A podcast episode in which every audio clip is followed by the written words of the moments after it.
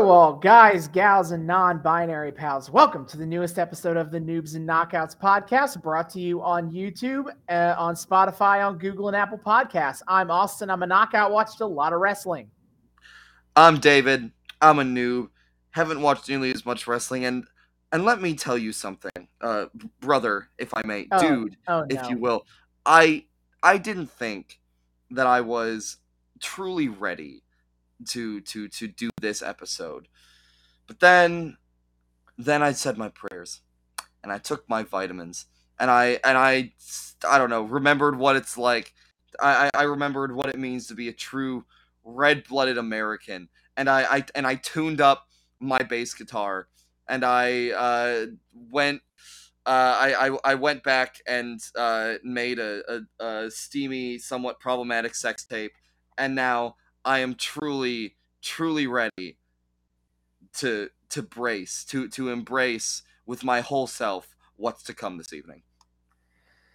Dun, dun, dun, dun, dun, dun, dun, dun, when it comes crashing down and it hurts inside. Dun, dun, dun, dun, dun, dun, dun, dun. something, brother. Wait, let me tell you something, dude. Tonight, we are returning to Coliseum home video, where last time we watched bloopers, bleeps, and body slams. Damn it, he said it right. God I damn made, it. I made sure to say it right. You, You will not get a joke out of me. You're no fun. God damn it. Yeah. Uh, we watched. Uh, t- to put it, to, to to make a long story quite short, we watched a bunch of weird bullshit last time. Um, ranging from the man, this is a troubling look into the Vince McMahon psyche, to oh my god, the what the fuck is going on at this fake wedding party? Why is everybody lazily pushing pies in each other's faces? That's that's true. Uh, Ten minutes of people lazily hitting each other with pie. As long as I live, Austin, that segment will not cease to haunt me. It baffles me on an existential level. Why, like, I got, I, I feel like I understand a lot about Vince McMahon at this point. I, for the life of me, cannot understand what possessed him or anyone around him to create that entire sequence, and it will haunt me for the rest of my days. Well, tonight we're watching a Coliseum video that is focused on someone much less uh, uh, confusing Mm. and hard and, e- and much easier to understand. Hulk Hogan, Terrence because motherfucking Bollea. Let's go. and to to be to make sure we understand is that Terry Bollea's shoot penis is smaller, smaller. than kayfabe's Hulk Hulk Hogan's kayfabe penis. Do you Just to make sure we understand that. Do you think that fucking guy? I'm not gonna be able to like just. I- I'm gonna lose it by the time we're done with this because the Hulk Hogan just breaks me. Uh, do you think that like the because, because okay, we all know that our boy, our boy Terry, is a pathological liar. This man, this man Hysterically lies so. this man lies about everything. If you hooked him up to a polygraph, the polygraph would explode. It would like he'd say hello and the polygraph would just start melting. Like but but also I kind of get the feeling that our boy Terrence Bollea is a, a delusional and you know what what one does not have some of the opinions that he has without being a little bit, you know, not there entirely. And I I mean, he was gonna be the basis for Metallica, dude, but then Yeah, he decided to do this wrestling thing, brother, and the rest is history. and he said he said Metallica or pro wrestling. Hmm, I'm gonna have to pick Metallica. A thing, a story Oh no, I'm gonna have to so pick pro wrestling. Fuck. The the alternate history is him saying is him picking the story so the story that is so widespread that Metallica still has to field questions about it to be like, no, he he he was never gonna be in the band. Wait, no way, no way! I didn't know that much. They have been asked in interviews many times about this crap, and they're like, Uh. "No, No. Hulk Hogan has never almost been the bassist of this band." No, no. Uh, actually, he he was talking about a different Metallica. They spell it. They they spell it with a CK. Ah, you the Metallica, they're in Canada. You wouldn't Yeah, know. Cana- Canadian Metallica. We're all we're all wrestlers have their bands, right. as you as you as you well know. Um, Canadian. Metal Canadian Metallica uh, rejected Hulk Hogan because he didn't he couldn't work like Bret Hart. he could, they they rejected Hulk Hogan because he because he, he didn't say sorry enough. Um, because because Hulk Hogan is unfamiliar with the term sorry. Um, but no, fucking. What the hell was I even saying? God, this episode's gonna get so goddamn off the rails. Uh, uh, oh yeah. Do you think? Well, I mean, nobody knows what it's like to get to get off the rails, so to speak, than Hulk Hogan.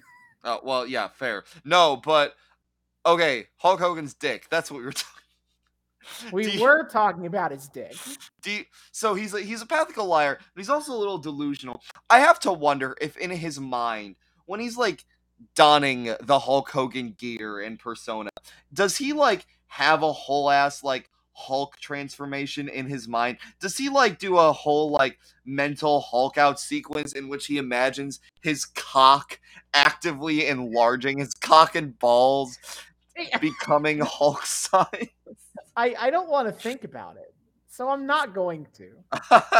I, I'm just I'm just saying, I you can never tell truly what what's going on in his head, and you have to look at it from all sides. Because sure, he could just be knowingly lying, but he could just also be insane. That is a possibility. I mean, he was trying to. Uh, for context to why we keep talking about this penis thing is, yeah, is in case we did, case we got noobs in the audience. Right. So during his lawsuit oh, with Gawker over them them uh, leaking his sex tape with uh, the wife of his friend Bubba the Love Sponge. Man, rip Bubba. so Hogan they were Hogan they were trying to like talk I don't remember the full context for why he brought this up. But they were they were asking about, you know, they were asking about, you know, the the accuracy of the video uh, of the identities of the video. And Hulk Hogan when Okay, I need to f- hold on.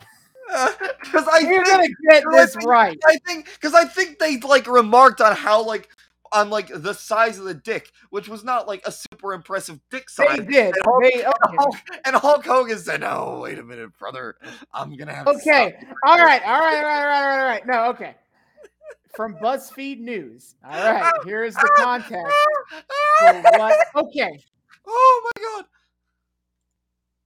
He was trying to. Okay. Um. Hulk Hogan testified Tuesday that the sexually explicit interviews he did. Okay. Oh, now I remember the context. Okay. So Gawker was trying to make an argument that Hulk Hogan didn't have a have necessarily have a full right to privacy because he had talked about sexually explicit interviews in the media before. Oh, Uh, It fuck was off. basically the con. Very. I'm not gonna. I don't agree with this argument at all. Gawker v Hulk Hogan is watching two assholes fight each other, and ult- and honestly, the less evil asshole won. I I That I would wish be Hogan. I wish, man. Imagine being imagine being more evil than Hulk Hogan.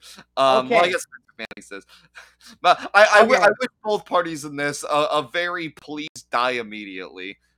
hmm All right, yeah. So they Gawk there was in, Gawker was insisting that because that his character Hulk Hogan that is gay that Hulk Hogan gave up his privacy as a public figure, and Hulk Hogan was trying to argue that like when he's in public he is Hulk Hogan the wrestler rah rah rah, and in private he is Terry Bollea, as would have been the case on the sex tape. Here's the way he decides to explain that. Because when you put it like that, it does sound like a cogent argument.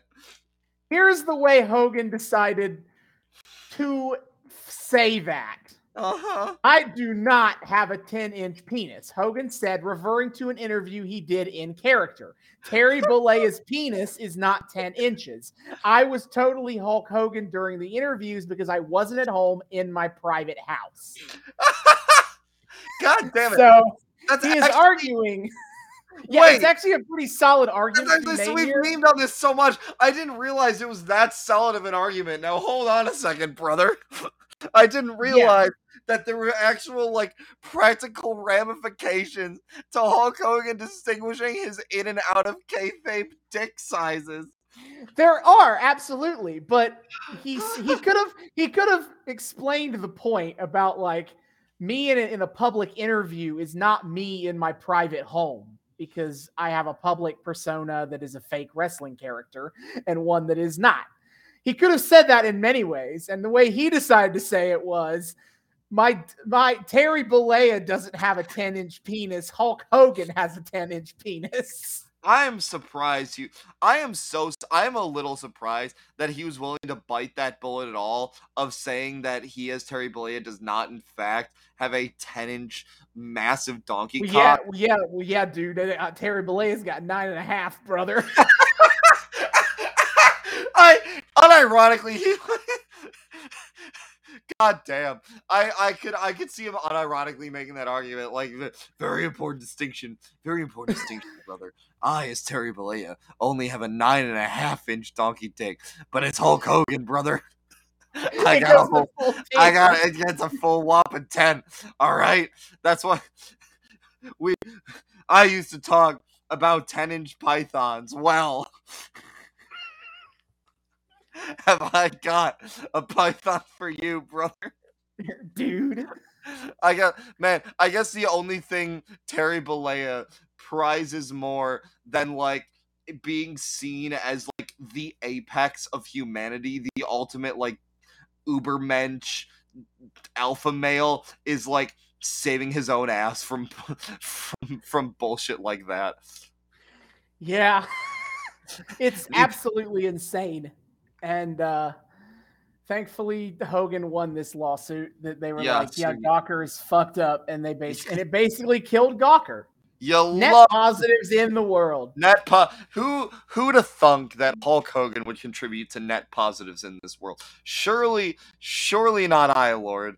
Uh Well, okay, back back on topic. I think we've had enough. I think we've talked enough about the penis thing. So uh, top tier noobs and knockouts quote. I think we've talked enough about the penis thing. Right. So tonight eh, we are watching, you know, Coliseum home video releases. They did a lot of, you know, character focused, quasi biographical pieces, but more like just compilation videos focusing on one wrestler. And obviously, Hulk Hogan, because he was the hero Reagan's America needed. Uh, I well, I'm not entirely sure that's the hero that Reagan's America needed, but I'll accept the hero they think they thought they needed. uh ray is uh, he had a ton of these so if we're gonna do an episode devoted to, to loo- looking at one of these spot these like wrestler focused coliseum home videos who else could we have done this about it's gotta be hulk hogan Oh, without a goddamn doubt. The man the man is an icon. The man is a favorite target of us here at the Noobs and Knockouts podcast. And I mean, you you don't like okay, bodies bloops and bleeper slams last time was a great like it it was it was the sort of thing that I love watching for this show. Unhinged chaos that's like eat a riff on. And that was intentionally wacky and weird and a bunch of bullshit. Um, I guarantee you, all of its attempts, all of the attempts they included in that to be earnestly funny, like all of the dumb shit from the from the fucking WWF talk show, which I still can't believe is a thing that actually existed for any goddamn period of time. I- let alone two years. let alone for two whole years. Uh, I'm honestly surprised. Uh, I, I, there is a part of me that's surprised it didn't run longer. Um, but um, all of that, I guarantee, will be in some less entertaining than the shit we have tonight. Because Hulk Hogan, friends, is a giant walking, talking meme of a human. He is perhaps one of the easiest humans on this entire planet to make fun of, and I'm forever grateful for the absolute insanity that Terry Bollea proudly struts around, putting on display, thinking it makes him look like a certified badass. He Hulk Hogan is nuts, and his wrestling persona has even when even the even as someone who I would say I'm a fan of res, of Hulk Hogan as a character, his character is insane and goofy always. Oh yeah, I don't ultimately hate. Okay, I the Hulk Hogan character is far from my favorite uh, of the uh, of of of the wrestlers I have I've ever encountered. Um, there are things about him that I enjoy, um, and a lot of stuff about him I can appreciate. But yeah, goofy motherfucker. Let's be clear, all the way through, top to bottom, goofy ass motherfucker. We he was a serious heel for a week with the NWO, and then he immediately defaulted back to being a clown. Man, every goddamn time he does something cool, it like always reverts back to this weird self parody. Like that's the same with the fucking superpowers shit. Like even while even like like like he has the epic moment where he like saves Randy Savage from being dicked on by by the honky tonk man, and, and then like they have the world's goofiest, goofiest handshake. handshake. Like immediately, this man can't help himself. He is handed the best. The he has been handed some of the best and most iconic spots ever in the history of wrestling on a silver fucking platter, and he still manages to make them insanely silly. That's talent He- right there. He, That, it is. That's what Vince McMahon saw in him, man. That that's what that's what got him so over, dude. Yep. All right. So for tonight, there are four matches on this. I'm not going to necessarily say what they are, but I will say that they one in matches from 1985, two are from 88, and one is from 87. So a little bit of a little bit of a wider range, but generally very much in the peak of Hulk Hogan. Oh, that's exciting. I again, he's a talented wrestler. Uh and I do look forward to seeing like the actual work. And I can't wait to see like all the goofy bullshit he throws in there. That's also insanely memeable. Oh Yep. my god. So we are watching this on Peacock TV, NBC Universal streaming service, and where WWE has all their shit these days. I still can't believe they preserve the Coliseum shit on Peacock. That's so wild to me. I, I appreciate it. I wish they would. Uh, I've, we talked about this last time, but like they're probably never putting up any more of these because they are no longer on their own streaming service scraping for any sort of new content in their tape library that they could find to put on the network.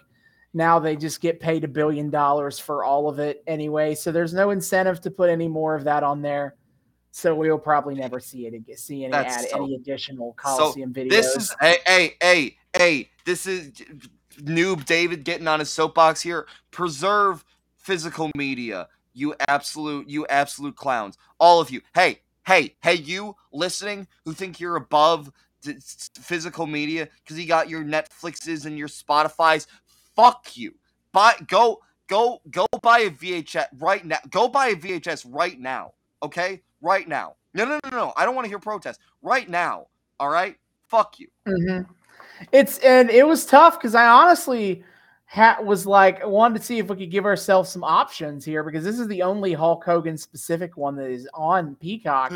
But- But guess what? I couldn't find any full length Hulk Hogan tapes. Uh, just pirated on the internet. boo, that fucking sucks. God it. So we kind of I I am happy with our selection, but also it was the only one I could get. we got lucky here, is what we're saying. Don't We be did. like us. Don't take our risks. No, always preserve the media that you care about. Fucking true. Always. All right, soapbox done. Thank you. All Thanks right. Yeah. So if you want to watch along with us, you're gonna get on get on that Peacock subscription of yours. Uh, other than that, uh, we'll see you in the back half to talk more about this particular WWF Coliseum Hulk Hogan video. Hulk Hogan, real American. Hell yeah, dude. And we are back. We have just finished Hulk Hogan, Real American from Coliseum Home Videos. Man, that was that was a eh, that was a compilation. All right. Um definitely a lot of I I've never seen Let me put it this way.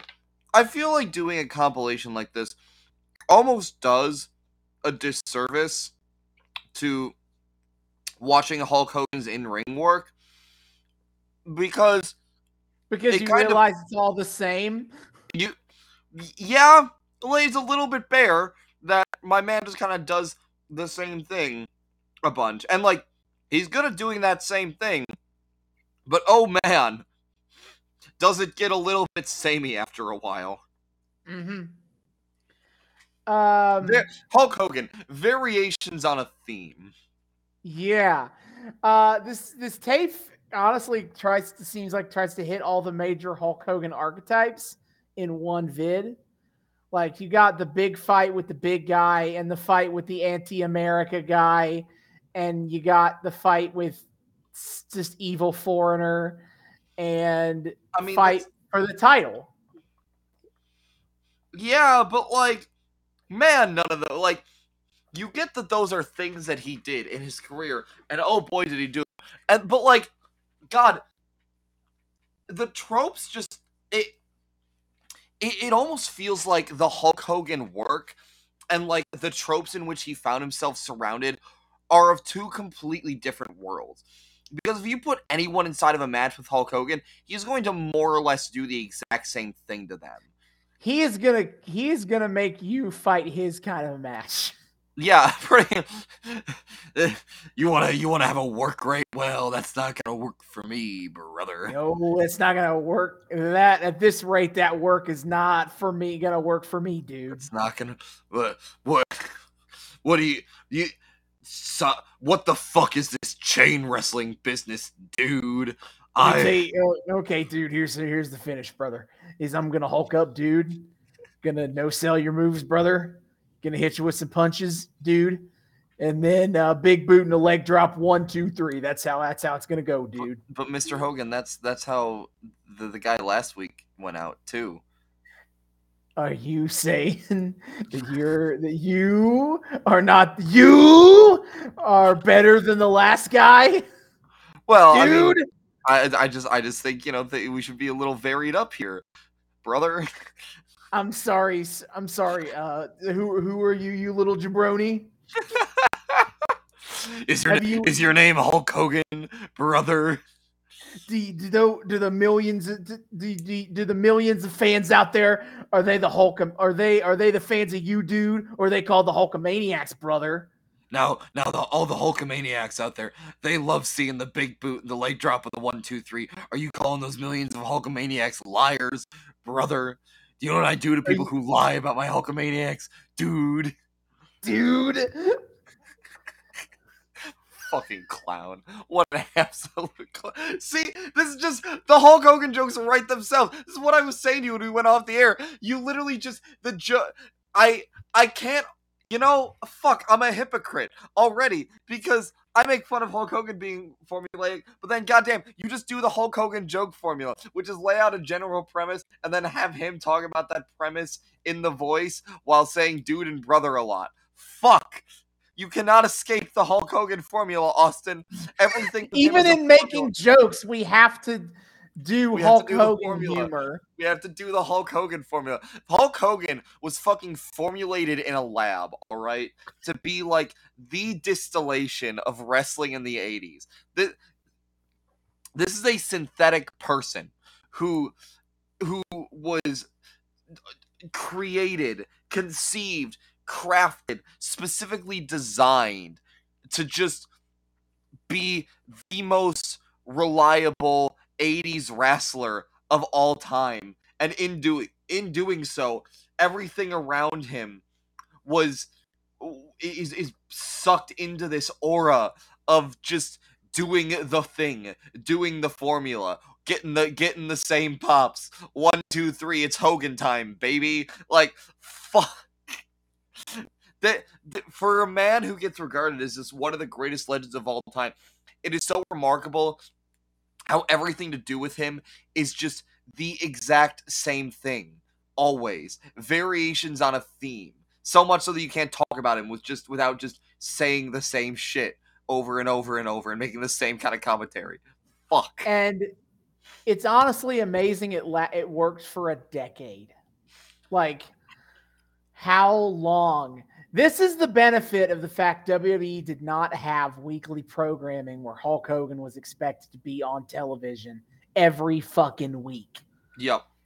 Yeah, well that that's that that was the thing like WWF's formula was fucking annoying back in the 80s because they treated like anything that wasn't a pay-per-view like a fucking house show essentially like you had to you saw like the big guy takes on the jobber.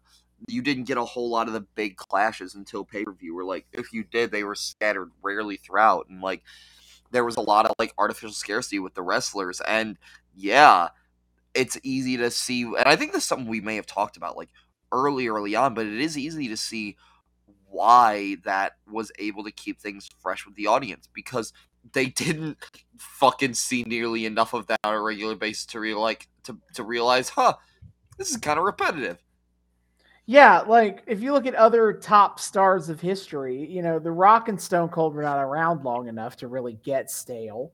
Yep. Um Cena got stale. Yeah, real see, bad.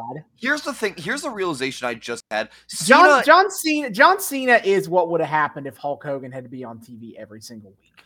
John John Cena is Hulk Hogan 2.0, and I think half of the reason that he's remembered a might more fondly than Hulk Hogan, rel- relatively, is like a he be. I I think there's a few reasons. One, he actually became divisive, which then kind of like circles the discourse back to people feeling that they need to be defensive of him. Um, B, he isn't openly racist as fuck. Um, and Yeah. C, he actually has signed on to like movies that people like. That that's true. Uh, we do need to do an entire arc on this podcast just devoted to Hulk Hogan movies.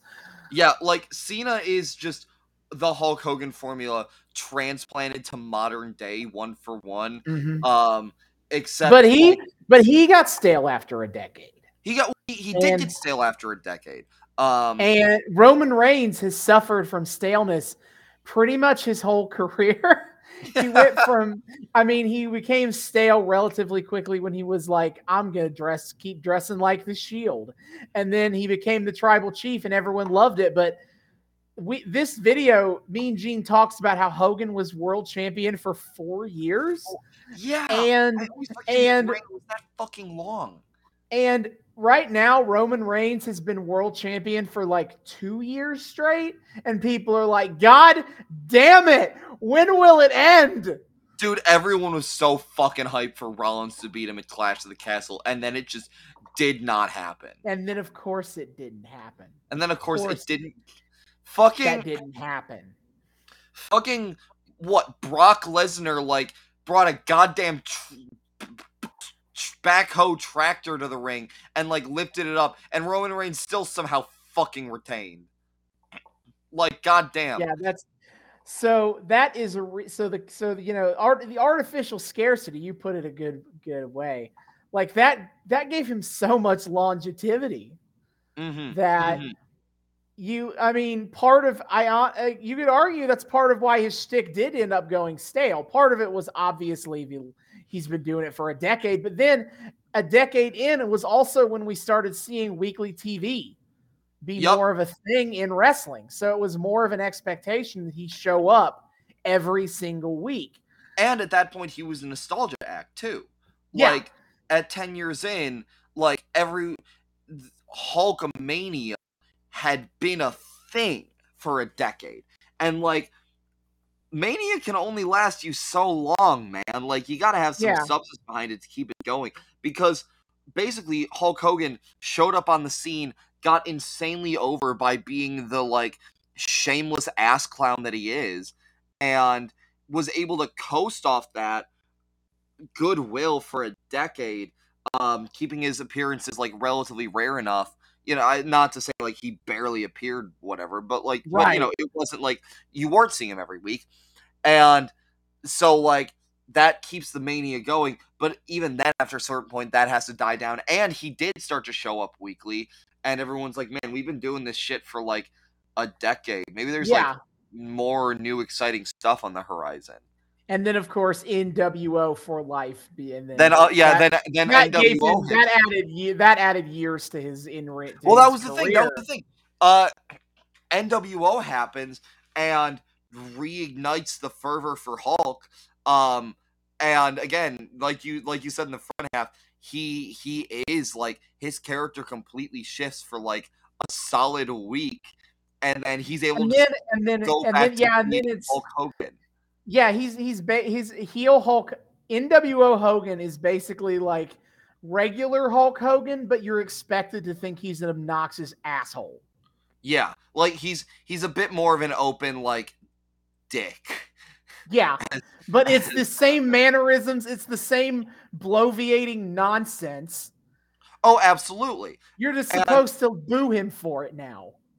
Well, at least for a little while, but that he still seemed to manage to be like fucking over for another like another long while. As yeah, because then, because then, especially because then he comes back to WWE in the early 2000s after the war was over, and Yeah. now he is a full-on like nostalgia pandering. Yay, Hogan! We Yeah. the red and yellow, brother. Well, it, it's back to the artificial scarcity, and it's back to the original character. Uh, because Right. everyone's like, "Oh shit, it's that thing." Leo Hulk Hogan, ble- Hulk Hogan became a WWE champion in the year of our Lord 2002 because Oh. of because of the nostalgia pop. Yeah, pretty much. Like this man's pure animal magnetism and like the brilliant marketing around him kept him kept him such a fucking dynamite act for so long to the point where like at a point where any other wrestler's career should have fizzled out and it looked like his was going to start doing so itself like they just found a way to reinvigorate and that reinvigoration then basically gave them a built-in out to like one day bring him back to the OG gimmick and have everyone lose their minds over it again because he's back to the OG gimmick that they had not seen in like a decade. And like It's- fuck, the cycle continues in perpetuity. It's crazy, really. Yeah, but this is why I say that this fucking video does such a disservice by just kind of being four straight matches in a row because it just kind of shows you like four times in a row like man, does he ever like switch it up ever? No, and And, and the video goes, not- don't think about it. it doesn't it truly does not highlight what people like about Hogan.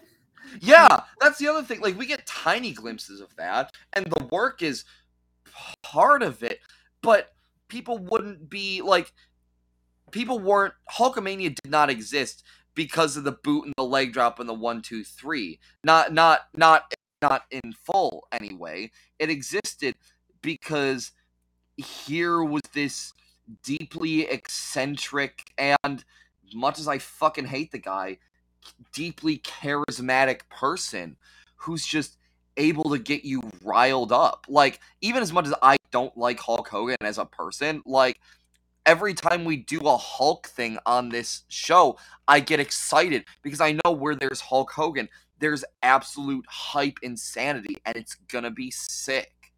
Mhm. Even in a goofy way, it's gonna be sick. Yeah, and we just we don't really get any we do not we get very minimal Hogan like interviews and promos where he is his most unhinged fun. It's it's it was very weird uh, as a video. it's yeah no it's disappointing and like i don't know uh looking at this from the perspective of coliseum i get it right like you you I don't think you could back in 89 lean into like the meme Hulk Hogan. Like I don't think people were self-aware enough about that shit back then. Le- No. At least not not not by what I would guess. I think people thought they were into it because of the wrestling, but in reality they were into it because Hulk Hogan is a living breathing meme that's so easy to just kind of like lose your fucking mind for. And but there wasn't enough self-awareness about that back in the day to like lean into the shit that was like really what drove him to his massive success. But like you can't make a Hulk Hogan as as a Coliseum home video in the in the in 89, you can't make a Hulk Hogan compilation. Just have it be like, look at all of Hulk Hogan's greatest hits on promo. Like they I think they should have, but I can see why they didn't. Uh, Yeah, but, I, but it's definitely I to think the video. I think that there are other like if we could have done a different Hulk Hogan video. I think this mm. because like he has like Hulkamania. I think Hulkamania was a reoccurring like title like series within Coliseum Video, and that would do a lot more of like recapping storylines across a particular period of time. And that included promos. Like, for example, one of the Hulkamania videos basically did what we did with the WrestleMania 3 arc. It basically showed all the major story beats and promos and all that. And I think that would be a like if I was trying to show someone like this is Hulk Hogan, that would be probably more my scene because it would Oh, show more of his his wild personality. Where this is a straight match compilation. Yeah. And like, oh god, the fucking true American theming. Again, I get it. Everyone was on that shit back then, but dear god, it is aged into such a bland thing to highlight about him. Like Mm-hmm. fucking I know again, Reagan's America, everyone was just you said America and everybody in the room like simultaneously had an orgasm. But like fuck that ages so poorly into just such bland bullshit. Like, yeah, we get it. He's America. What else is there to offer, please? Yeah, it's a big eye rolly thing for me for the most part. Uh, better than Jim Duggan because there is more to Hogan than the than that. There is more to Hogan But- than Jim Duggan's just fucking annoying. Whereas Hogan has that goddamn animal magnetism to him. Right, but well, when when he's like, I gotta defend the red, white, blue dude, it's like okay. I would say, like, again, I know it was over back then, but that is the weakest Hulk Hogan material. Because it's like I would agree. okay, why? Because you get reasons behind why Hulk does like everything else he does, but whenever the reason is America, he's just like, yeah, you know, And like Sure. it's it's a thing. It, it's a reoccurring problem in wrestling of like these ant these foreign heels who are anti-America is they rarely do anything that you would consider morally objectionable. they They're just, just kind- like They just don't like America and or in so we'll talk about that with, with Nikolai Volkov. Uh just are like pro their country. But yeah, they don't otherwise do anything that'd be like, you know what? Fuck this guy. but again, Reagan's Am-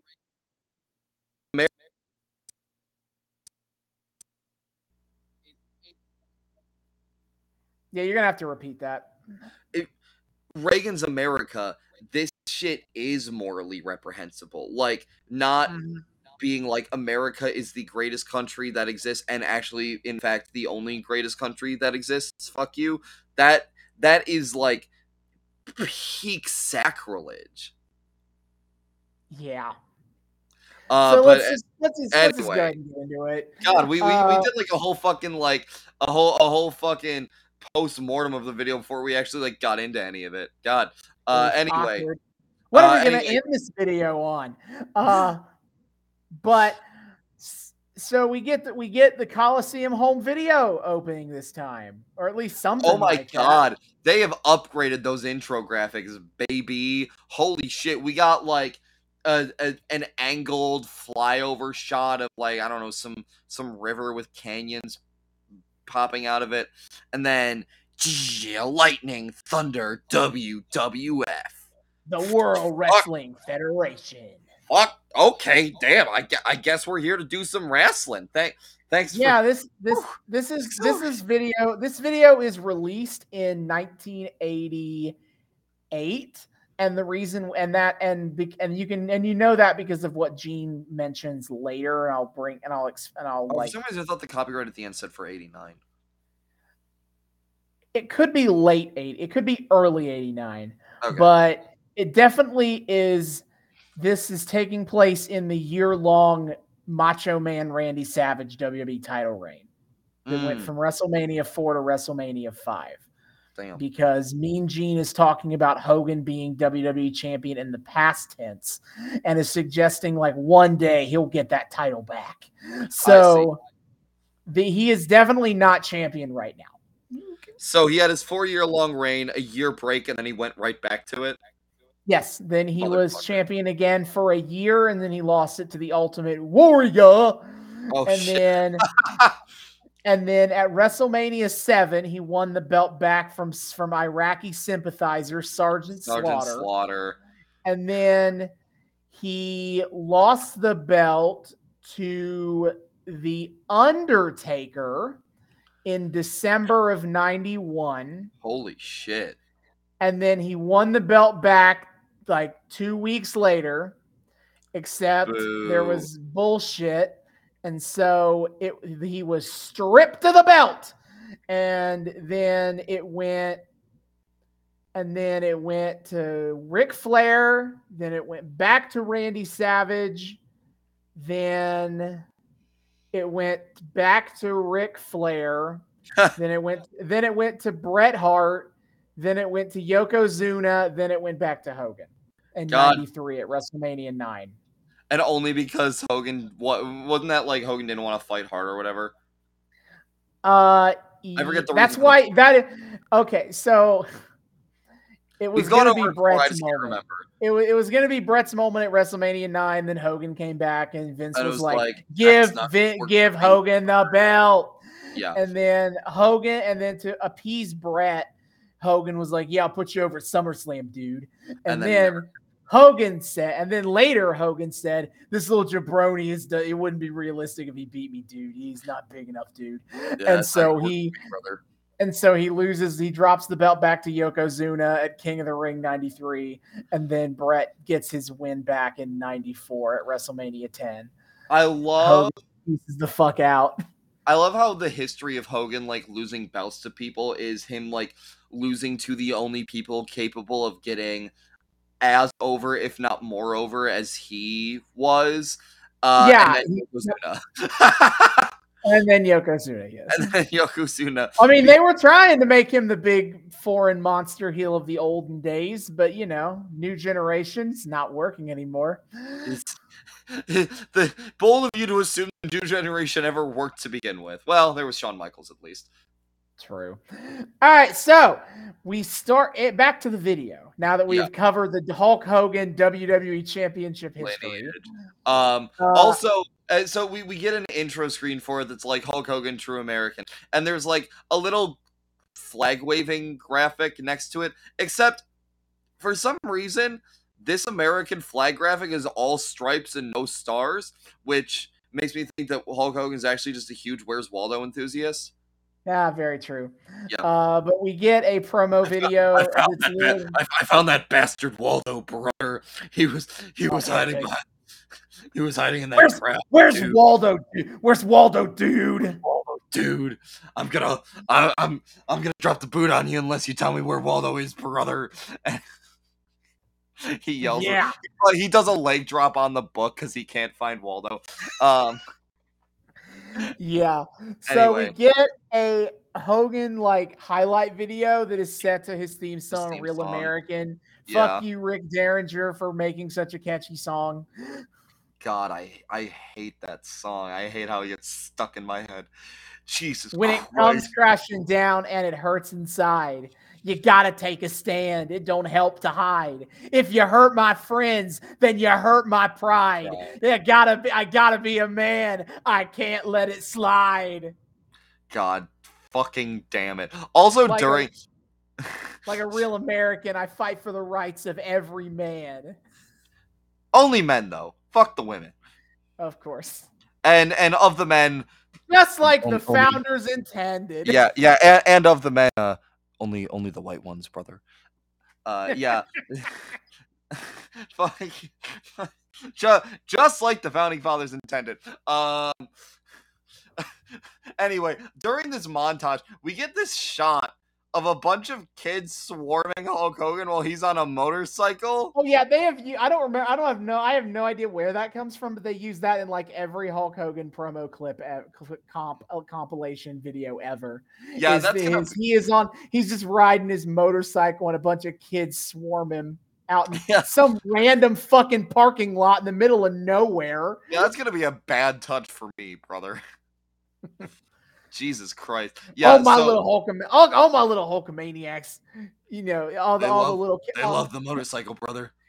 all the little kids be like, "I need an adult." Hulk Hogan, I am an adult. Little I am I am an adult. I am I am your adult now, brother. Come ride on my motorcycle with me, dude. It's totally safe for you, brother. Oh yeah. anyway. Anyway, so me when we cut to, to Mean Gene in the control room, and he's like, "That montage must make you feel proud," and I'm like, As an American, I'm like, as, a, as an American. Mean Gene, Mean Gene watches it- mo- Hulk Hogan montages, and he and he cheers up about about uh, he he tears up a little bit thinking about the apex of American exceptionalism that is Terry Bollea. Of course, This- Absolutely. this orange banana man with his fuck with the stringiest, grossest hair you can imagine on a, on a middle-aged man. this is peak American exceptionalism, right You know here. what? You know what? It's, you're not even wrong. That is that is Hulk Hogan really is the apex of America and everything that it fucking stands for. Um, also, Mean Gene says it's ironic that this This is that- that this This this is tape called- is called "Real American," and it's like, no, that's the point. Mean yeah Gene. it's not. yeah ironic. wait he's like he's like yes Hulk Hogan two two things in that montage you got plenty of America and Hulk Hogan and it sure is ironic that this this video is entitled Hulk Hogan True American I don't think me Gene understands how how irony works I don't I don't think he fully grasps that full grasps that concept Mean Gene Okerlund No. great great at interviewing uh not great at understanding literary devices Now, not literary analyst, not Mean Gene. true Uh, that's actually nice Gene's job yeah. So Mean Gene uh, just kind of hypes up the matches that are going to be later on the tape. yeah pretty much And we You know- open with match one Andre the Giant versus Hulk Hogan in a steel cage match steel at ca- WrestleFest. You know, I'm not gonna lie, guys. I got a little hype for this one. I was like, God damn, Hulk Hogan and Andre trapped inside of a cage. That'll be a that'll be an absolute fucking slugfest, Ah, brother. but I you can forget. for it. I forget. Uh, but you I forget, forget every time. this is WWE cage rules. I'm I'm I'm Boo Boo the fool. Yeah. Okay. So Andre shows up, booed by the crowd because of course, with Bobby Heenan in tow because of course, and he does something that I've never really seen done before a cage match before, wherein he goes up to the cage and he starts like shaking it, I guess to test the the to, he, to, to, to, to inspect the cage, to test that everything's sturdy. And I'm like, all right, you know what? That's a cute spot for Andre to hit. Like he's a big boy, and he's like, you know what? I want to make sure that this cage will will stand up properly if I bang into it because I am a big man and I could knock it down. And I'm like, that's a that's a cute spot for Andre to go. That that's all. That that's that's that's fun. All right, cool. And then Hulk Hogan comes out, and he he also also yanks the cage. the cage. No, that wasn't a real inspection, brother. The giant can't test the cage. Now like this, now this is how, now this is, now this is how you test a cage, dude. And he sh- he shakes it the exact same way, except like slightly less vigorously because you know he's not Andre the Giant. And uh, congratulations, Hulk. You you you're so helpful. You get a you get a gold star, sweetie. Yep. So they get in the cage. The match begins, and off the bat, something I noticed here that I didn't really ever notice in any of the fucking uh stuff we did when we covered Andre Hogan 1. It was right in front of my eyes. I never noticed, but like, Jesus Christ, Hulk Hogan and Andre look like a lot closer in height than you'd think they would. Like, well, it's it's well, it's because they try to yell on commentary that Hogan is six eight, but Andre is seven four. So that's six is inches, not right? Correct. That's no, not- that's eight. That's eight inches. That's eight inches. Yeah, that's so which that's most certainly not definitely not it. But you Google Andre the Giant, and it and it lists him off at seven foot, and Hogan is listed at like six seven, I think. Um, I'm pretty sure Hulk Hogan, according to Google, is is six foot seven. So well, like, you know, Hogan would have lifts in his boots. Most wrestlers do, and um, Andre was Andre also, did not. You know, yeah, Andre is also like he is. You know, he is he is absolutely starting to suffer the effects of his gigantism, and I think that might actually shrink him a little bit, a couple Oh, of inches. really? fuck. Uh, well, yeah. So here, Andre and Hogan look actually remarkably similar in height. It's it's kind of nuts. Um, on one hand, it's like cool to see that Hogan is a wrestler who can physically like match up to to Andre in size, but also like it's like, wait, so is Hogan also a giant by this logic? He doesn't. He don't get billed as a giant, but like, well, goddamn, if we if we keep telling our audience Hogan is eight inches shorter than Andre, it's fine. it, they they they don't got working eyes. They just they're they're these sheep believe anything. You tell them Hogan is three feet compared to Andre's twenty, and they'll be like, they'll see that fucking seven inch difference, brother, and they'll be like, oh yeah, that checks out. That's of course. They'll follow Uh, anything. I want to I want to take this time to point out who the commentary team is here. Uh, Yes. is Sean Mooney, Mhm. uh, who did a lot of backstage interview stuff with the WWF at this time. Uh, Lord Alfred Hayes, Indeed, you know, indeed. we remember him from last time, of We course, do remember him. and superstar Billy Graham. Uh, superstar Billy Graham was the WWF champion in the early 70s, in the early to mid 70s. And he's kind of known nowadays for just kind of being a nut job. Not even in just the normal right wingy nut job way, but also in the I think wrestlers should do more steroids kind of a way. he, in fact, he his most famous version of this rant is when Kofi Kingston, who, if you don't know, is a very sli- very slim athletic. Oh, he's a lanky boy. athletic, lanky boy, yes. And he when he became WWE champion, Billy Graham got mad about it and in fact posted on Facebook about it and ranted that Kofi Kingston needs to start doing steroids.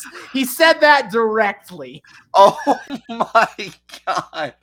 I can imagine Billy Graham was very happy when the properly roided up Brock Lesnar squash Kofi in all of two seconds. Everyone's over here being like, man, that's such a shit way to end Kofi's title. And Billy Graham's over here like, yes, actually, this checks out because Kofi's a lanky boy, which means he can never be stronger than, than Brock Lesnar. Of course, finally the world has been Finally. restored. Oh my god. Oh, nature is healing. Oh, thank God. Oh, here here is a man who will do his fucking duty to the art of wrestling and take some goddamn steroids, brother. Uh Yeah, so he's kind of like in a in a world where like we have got a better understanding of the dangers of steroid abuse and it's become less and less uh socially it's you know it's not the 90s it's not you know baseball in the 90s where like everybody was doing it and it's all fine you know now it's much more of a regulated thing and yes obviously people now still do steroids but it's not the same kind of abuse that it used to be back in the day and absolutely. and we've all largely accepted that that's a net positive and then you got billy graham over here It's like I don't see anything wrong with his brother. Mhm. This this is the You should be if you're not injecting 3 rounds of steroids a day, you're doing it wrong and you're a disgrace to the wrestling profession. I hope you fucking die. Yeah. So some- he something like Bill- basically Billy Graham is insane, is what I'm trying to get across here. God and damn, he makes Jesse I was- Ventura look normal. and I was like, holy shit. Uh, they got the same fashion sense too. Billy Graham was big tie-dye guy in his prime. Oh man, the we that so what I'm hearing is that WWE has this annoying habit of turning out dudes who like wearing like really eccentric colors and outfits and shit, and then having them just go on and say just the weirdest things. Yeah, sure. You know Uh, what? so- I, I- am personally surprised that WWE uh, and F and, and whatever the fuck else attracts some absolute nut jobs. That is a place for stable the stable people only, pal. Uh, also, also, I got to shout out to the fact that with Lord Alfred Hayes on commentary, uh, that is uh, now now that I am a spoiled boy who watches AEW on the regular, and I get absolute daddy William Regal on commentary on a pretty much weekly basis, and he's just so Sir Sir Regal so delightful to listen to his droll British humor and, and his buttery silky voice. Uh Lord Alfred is definitely pressing my like William Regal happy British man on commentary button. Uh though in my opinion, he's not doing nearly enough flirting with with Sean Mooney to like really really make the the final cut to the top tier. of course. I, I, want to hear him hop on commentary and be like, uh, Sean Mooney, you you absolute Reese's cup of a man. You, I just want to li- lick you up and down until uh, until all your chocolate melts directly in my mouth. And have have Billy Graham be like, make sure make sure that that that, that Reese's cup is laced with steroids, dude. You want to make sure. Yeah, brother. Vitamins. I don't know All why I also gave him a Hulk voice. Everybody's got a Hulk voice. Especially because Billy Graham actually, if anything, has a much higher uh, voice uh, than Hulk Hogan. He's, Oh, like, he's well. like uh, he's like up here. Oh, he's Billy Graham. Uh, well, yeah, you got you got to lace you got to lace that, that Reese's cup with, with with steroids, man. You got you got to make sure that, that that shit beefs you up while while you're doing it, okay? Yeah. All right. Uh, I did note as as Hogan was getting in the ring, Lord Alfred Hayes, because this is the Hulk Hogan jerk off video, uh, to calls Hulk Hogan the greatest wrestler of all time. But no, nay, he says he is the greatest sportsman of all time, Oh regardless of sport. Regardless of sport, no nobody better. All right, who the fuck? Babe Ruth? Who? Fuck Fucking him. get- Fuck, fuck that guy. Who the hell is this Muhammad Ali poser? Get Fuck him him. out of here! Get him out of here! Nothing rivals to the leg, to the boot and the leg drop and the one, two, three, my man. Absolutely. Uh, so yes, this is this is WWE cage rules where the goal is to not beat your opponent. The goal is to leave. God. Oh my god. I like forgot it. I legitimately forgot about that for a second. And I was so excited to see these two trapped in a cage together until I remembered that the point was them to get very much untrapped. And I'm like, oh yeah, this is fucking stupid. Right. They do suggest they they like initially say that you have to climb over the cage, and I'm like, I'd like to see Andre try. Uh, I but love the Andre. I see. I just want to see a version where Andre just goes fucking like bursting through the wall of the cage, knocks it the fuck over, and hits the ground. That would be that sick. is that is actually a spot that has been done multiple times in cage matches. As somebody knocks over a side panel of a cage and just leaves. I'm sure. I wouldn't be surprised to see either Mark Henry or Big Show do something. I'm pretty sure we saw Mark Henry do something like that. I think that. we did Mark Henry do that. Big Show debut in the WWE by uh, interrupting a Stone Cold versus Vince McMahon steel cage match where he tried to interfere to help Vince, but he threw Stone Cold against the cage and knocked the cage door, o- the cage wall over, and and Stone Cold just rolled out and That's awesome. That's that's so sick. But like either way, like that the fact that that's never a spot that Andre the Giant did is fucking wasted potential. God, you could have gotten the giant in wrestling history to do that. Ah well. Uh but yeah, so Yeah. it makes the shit kind of lame. Uh, off the bat, so so we we start off the match and like immediately Andre gets in control pretty quick, and like he just kind of immediately he takes Hulk's like torn up shirt, puts Hulk Hogan up against the wall of the Just cage. starts choking him with it. Yeah, look, starts choking with it. Basically sets up like a fucking like makeshift garrote with with Hulk Hogan's shirt and ties it to the cage. And it's like, oh man, he's being choked. How's he gonna escape this one? Andre And then okay, and then what happens is he is away. is he leaves and he he is like, "Hey Andre, you can just leave and win." And Andre's like, "Oh, okay." Oh, and then he goes to go do that, and Hogan somehow gets free and Okay. stops on him. somehow as if you don't look at the the fucking like little setup that Andre's got there and see that there is a giant loose hole for Hogan to just casually slip his head out of whenever he wants to. Great craftsmanship there, Giant. Very Not- proud of you. Andre Andre did not get his merit badge for tying knots. all right. We don't have the Boy Scouts in France. We just learn how to. how It to Boy Scouts of America, not Boy Scouts of Scouts. France. Even if there were, I'd be too big for the uniforms. Yeah, pretty much. So, so yeah, so Hulk Hogan, of course, escapes and he catches Andre, and oh man, the bout's just getting started. Yeah. Uh Hogan Andre does a bear hug on his knees. It's like, oh, we are far from WrestleMania 3, aren't we? A whole year has passed, and this is what Andre this is the best Andre can do now, huh? Poor man. Again, like the way that this is set up allows Andre to work with what he's Mostly do nothing. mostly do nothing. It's it's slightly less to- apparent in a match like lean- this. Yeah, he gets to lean against the ropes a lot, which yeah, I think being a cage match makes it less obvious he's doing that. Yeah, but he is still leaning against the side of the the edge of the ring a lot. absolutely, absolutely. He still managed to do a fucking elbow drop. I'll give him credit for that. I was like, what? God damn. Yeah, that was the thing. I was like, man, this might be late career Andre, but that did that. Uh, once in a while, he still was able to trot out those moves a little bit, and it's God, my Yeah. hand off to that guy. Yeah. So Fuck. Andre, and then Andre like goes to leave again, and Hogan like puts him like I wrote in a crossface to best explain it, but it's the same kind of idea of the crossface where you like put your arms around a guy and push into his like nose. Yeah, but it not but it's not like in a sitting submission position. It's just him doing this to andre in the face.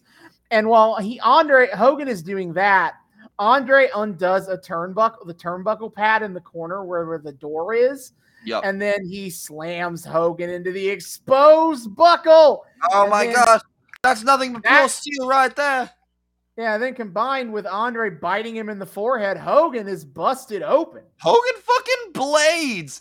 What the hell? I didn't know he could do that. uh, when i want to try dude I, I can blade i can blade I just fine brother I didn't think, and again, that's another great way to kind of sell that Andre isn't as bad off as he is. Like, do giving him the proper Mhm. spots to get a blade from Hogan. Like, seeing Hogan bleed is an impressive thing. We didn't even get that at fucking WrestleMania three. So seeing Hogan bleed for Andre here is kind of like this oh shit moment. So that's a smart cover up on their part, I think. Um, yeah And then, but Hulk Hogan, of course, is Yeah, Andre Andre tries to go for a big boot. I was like, "Whoa!" Now, Yeah. he, he miss he misses, and Hogan he does he basically does like a lot of the he does a version of what he did at WrestleMania three, where he's like just punching the giant, and then Andre staggering around. Oh my god, this And- this this this is one of those moments where I did kind of come back to the reality of oh yeah, we're at late career Andre because Andre takes about like 30 seconds to just do like the slowest most, most cartoony stagger around the ring imaginable. Well, Hogan just kind of and he stands quick there and watches. and he quickly runs over to the side of the cage where he oh, he's in the corner real around. quick. Real Yeah. fucking quick. And so Hogan, he's punching him and he's trying to get him down. He gets the giant down. He hits the leg drop. Hogan goes to climb out of the ring instead of instead of walking out. And Heenan, this is when Bobby Heenan runs into the ring, and he hits Hogan as he apparently tried to. He brought a foreign object apparently, but I never saw what he was hitting him with. I don't fucking know. But I, okay, I while bare hand. yeah, while this is ha- so Hogan obviously is like, "What do you think you're doing?" Yeah, and He tries is- to shenanigans and Hogan says He's like, you." "Fuck." he like fucks around with Heenan, but in the background, Andre's like, "All right, I'm leaving," and Yeah. what was like, Andre oh, tries don't to you dare, brother. Andre tries to climb up and climb out of the cage, and what and Hogan hits Andre with whatever foreign object Heenan brought into the match. They make that point on commentary, and Again, complete no no goddamn camera angle to see this is the show what crazy thing, actually happened. We don't got can- we don't got a cameraman in the ring for this one. We don't even got a fucking ref in the ring. That's what's wild to me about this shit. Like it's just the two of these dudes in the ring. The ref is outside of the ring. I forgot they did this for old Cade matches. Mhm. Yeah, so. Andre, so but Andre, like he knocks Andre off the wall, and what happens is Andre gets his arms wrapped up in the ropes, and so he's trapped. Hogan Yeah. throws around Heenan a little more, a few more times. Hogan, Hogan says that's cute. Eat Cage. He he And just then- throw, he literally just throws fucking Heenan like directly into the wall of the cage, and and Heenan just splats. Oh my Yep. god! and then Hogan climbs out of the cage, and he is the victor. Absolutely. I gotta give Shockingly. Hogan wins all the matches tonight. Wow. Yeah, I was like, I kept thinking, like, are we gonna see a Hogan loss here? But no, of course not. Why the fuck would he allow a video to go to print if it showed him losing? What kind of message is that gonna send to the Hulkamaniacs, dude? It's not okay to lose, brother. Yeah, no. But I gotta fucking so something something I gotta give. I can't remember if I've shouted him out for this before, but God, I gotta give Andre as much as we were saying, like, man, he and Hulk Hogan actually kind of stack up pretty well size wise. Something that's wild to me always about Andre is he's able to make those fucking ring ropes look like rubber. When he goes down on them, they bend directly to his will. And the fact that he's big enough to get like proper kind of like spider web tangled in the ropes is insane to me. Because those are like that's steel fucking wire underneath. Like Yeah. shit, dude. You're just that big that you can casually bend this shit to your will. What even? So, uh, pro- I don't know if I, I don't know if I how if I could grade the matches tonight of like what was the best, what was the worst. They all kind of they all kind of blend together in my head. Really? Yeah. But but you know, it was nice. It feel like if, if you're gonna do a Hulk Hogan compilation in eight in 88, 89, it feels like you kind of have to include an Andre match. Oh yeah. It, it was it was nice to have here. I always love seeing Andre. I I he, he's just he seemed like he was just such a fucking great guy and so anytime Mhm. anytime he shows up and is given the his due as the legend he is even if he's made to lose like a bitch to goddamn Hulk Hogan it's it that's always a, a nice positive development for me. So you know, off to an all right start. We'll see if And- it keeps up. when we cut immediately to the second match of the show, Nikolai Dude, editing in Volkov. this, in this episode is so weird. Yeah, they just kind of cut and go straight to something else. Yeah, not necessarily. It's not clean. It's not always in the correct po- at the best point to stop. Jesus, dude. So yeah, dude, boy, sir, I, I hope somebody got fired for that blunder. Yeah. Yeah. So we cut on straight to from one of the Saturday night's main events. Uh, one of the early ones is Nikolai Volkov versus Yeah. Hulk Hogan. I don't think I've ever actually seen Volkov on the show before. This No, I have- Volkov. I have talked up Nikolai Volkov as the guy who sings the Soviet national anthem Ugh, before okay. his matches, and he did it. He sure. Apparently, it's been a whole thing. He's he's there. He's uh he's he's sitting he's sitting there fucking singing that anthem. And goddamn Freddie Blassie is next to him waving the USSR flag. Freddie Blassie Freddie Blassie an avowed communist apparently. Uh, he might just hate America, considering he also was all in on the Iron Sheik shtick. that doesn't that seems Freddie Blassie did not strike me as the anti-America type, but I guess whatever it takes to to get you ha- to get you Mhm. heat, right? And- Um, yeah, and and so because and because this is um This is Saturday night's main event. The commentary team is Vince McMahon and Jesse, Jesse Ventura. Ventura, And Jesse. Ventura, free speech absolutist on this, is Oh obviously god. Vince McMahon is shocked and appalled at this, at watching Nikolai Volkov sing the Soviet national anthem and see Freddie Blassie uh, fly that Soviet Union flag. Yeah. And uh, and Jesse is like, This is America. We have free speech. If he wants to do that, he can. But Jesse Ventura coming in like the fucking broken clock he is with his libertarian bullshit. And then and then we cut back. We cut to an interview with Mean Gene and Hulk Hogan. Hulk Hogan wearing a, a white American shirt that says American made on it, and he's carrying the U.S. flag. In the US flag. Also his And, uh, bandana's like just kind of crooked and it stays crooked until he takes it off. What is up with that? Hogan's look has not been refined at this point. When was this? 85. This is like 85. Oh So- shit. So this would have early- probably been this would have probably been right after WrestleMania 1. So Yeah, but like there's a difference between like Hogan's look not being refined and it just looking like him he put his bandana on wrong and he doesn't feel the need to fix it. Like it's literally like crooked and like fucking bent in on itself and looks like it's almost about to come down over one of his eyes.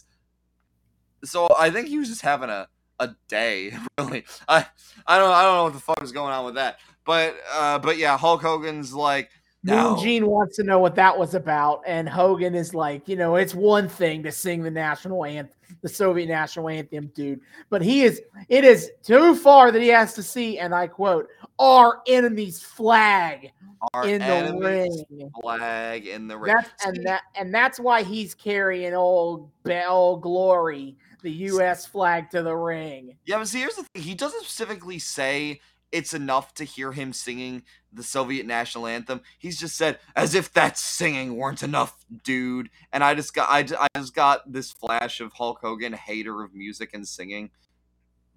of course. And, okay, well, music and singing whenever it's not him or his theme song. oh like, yeah, what- dude. When I, when uh, my my beautiful pipes, brother, are the only things that should be coming over the radio waves, dude. That my theme song, True American. yeah. So But Hogan does not come out to Real American. He comes out to some patriotic jingle. Oh, um, I Oh, yeah. I, could, I couldn't identify it. Oh, I can't. I knew which one it was. I can't remember which one though. You know, what one of the ones. Picture America song in your head, like a classical America song in your head, and you you basically get the effect. Yeah. So and then of and then we he gets in the ring. I wrote Volkov Pearl Harbor's Hogan to start the match. Absolutely. And, And, Jesse Ho- and Volkov rips starts- off Hogan's shirt and chokes him with the shirt. So again, we got a formula here. Yeah, the, a lot of this match is Volkov punching Hogan because that's basically his moveset. Is yeah, I. I will say I was kind of hyped for Volkov to be a better worker than he kind of turned out to be. Yeah, but I was see- a little you see- underwhelmed. But you see, as Vince put it, is you know, there's no classic technical wrestling here. Just, just this is just brawling. It's Yeah, so but see, here's the thing. Ventura tried to put fucking Volkov over as li- like, well, you know, they they they they train only the best of the best amateur wrestlers, professional wrestlers over on that side of the Iron Curtain. So like he's trying to put Volkov over as like a top tier, but then again, he's the heel commentator. Also, like, may I just say, I can only imagine what it must have been like for Jesse Ventura, ultimate libertarian, to be sitting here fucking holding water for like avowed proud communist character Nikolai Volkov. He must have been wanting to retch the whole time, and I find that delicious if he was. Ha. And so Hogan uh gu- does his has a comeback sequence, this big clothesline. He hits an elbow drop, starts doing headbutts, going crazy. And Yeah. then I wrote boot to Volkov as it's sort of a big boot, except it's way too close to Volkov, so it like hits him in the chest instead of in the head in the Dude, face. But it, it so knocks wild. Volkov out of the ring and into the timekeeper table. it's so wild to remember how unrefined work was back in the 80s. There are so many spots that are like so obvious as a bunch of bullshit throughout the and I don't know if that's just a thing that happens in Hulk Hogan matches or if that's a thing that happens across matches as a whole. I can't remember. Like it's been a hot minute since we've been in this era. But dear God, a lot of this shit looks so very fake. Uh is man, the art form has come a long way. But um like okay, a few notes from me on this one. So Hulk Hogan, like once he's come to the ring, he hands off stars and good old good old stars and stripes. And like there's a dude off to the side of the ring that just kind of takes the American flag and sticks it in a little stand that's just standing there on the apron just outside of the ropes.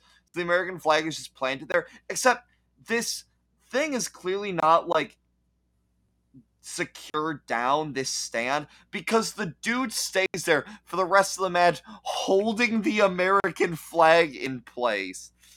And I'm I like, also, I'd also like to point out that they have this stand for the American flag, and yet Blassie is expected to carry the co- the communist flag. oh yeah, times. that's the other thing. We don't So even it's not like it's not like they have two stands for both flags. No, no, no. Uh, It's the uh, U.S. Flag only. Oh yeah, yeah. Fucking, you think we're gonna display that commie trash proudly on our ring? Fuck the fact that it'll be a cool visual to have two opposing flags here when this is clearly like a socio or a geopolitically charged conflict in kayfabe. Oh no, fuck that. Just Murica, only Murica, only Murica. Mm-hmm. Yeah. Uh, although I will say, Fla- Bla- Blassie holding the flag gets to something funny that I'll point that I'll that I'll talk about in a second. Uh, at Okay. one point, Hogan throws Volkov out of the ring and directly onto the timekeeper's table, which is like right at the edge of the ring. I always forget that was a thing back in the classic era, and you know I find it adorable that in kayfabe timekeepers think that putting distance between them and the ring would keep them safe. Like there was a point at which like hmm, people keep crashing into us. Maybe we should just They put, were like, "We gotta back up, and we'll be Gotta fine." back up a And little I can And they came back to you, and they came to them. I can only imagine the first time a wrestler managed to crash into the newly spaced out from the ring timekeeper's table, and everyone there was just like, "God damn it!" Damn it. Just our fate forever now. Yeah, I guess so. Uh, they fight around on the outside. Volkov, you know, beats up on Hogan. He gets Hogan in the ring. He like press lifts Hogan over his head a little bit, Yeah, and it's like, Um, whoa. But that, of course, only goes into a backbreaker, and it's only for a two count. and it looks like Hulk. It looks like Volkov's over here, like when he does the the press up, like like he's fucking giving Hogan a wedgie. Like he's just got Hogan's pa- tights held up, and he's just he's just pulling. That shit's going way. That shit's going right into the Hulkster's ass, dude. Right into the ass crack of the Hulkster brother. That that that felt that felt good to watch. But Yeah. Hogan reverses it, hits a back body drop on Volkov. Here's the thing I want to point off, point out with Blassie like holding the flag is like, so Hogan hits the back body drop on on Volkov, and so Volkov's just kind of like reeling back to the floor for a second, and like while doing that, he kind of gets over to one side of the ring that Blassie was on, and Blassie takes the edge of the of the flag of the of the the USSR flag and like pokes at Volkov's foot like the fucking "come on, do something" meme. That was great. I love Freddie Blassie ultimate ringside nag. Yep, that sounds that's about right for him, I think. yeah, that was that was awesome. Uh, and Yeah. then, but then Blassie gets back Vol- on his feet and he starts hitting the Hulkster again. But oh god, oh no, Bla- Vol- Volkov hit a body slam to Hogan, but then he kicks out, and it's Hulk. Uh, it's Hulk out time. It's, it's Hulk Hulk out time. Although whoever the fuck was running camera for this did a shit job because they so did not pay attention to like. They, they so did not like give the right focus to the Hulk up sequence. Like you just kind of see this wide shot of Hulk starting to no sell, and you're like, oh, I guess the Hulk up, and then Hulk just he just goes like we don't get a close up of the face. We don't get No, I mean, it's, I think this is all very a very unrefined time for the Hulk up sequence. Like, this is true. just- this is also true. He like hasn't of just like he hasn't planned to has to, write like himself yet. he hasn't got the whole bit down yet, but he's because he gets up, he, he no sells, and then he gets up, and then he just starts like hitting Volkov with some punches, and he throws Volkov into the ring.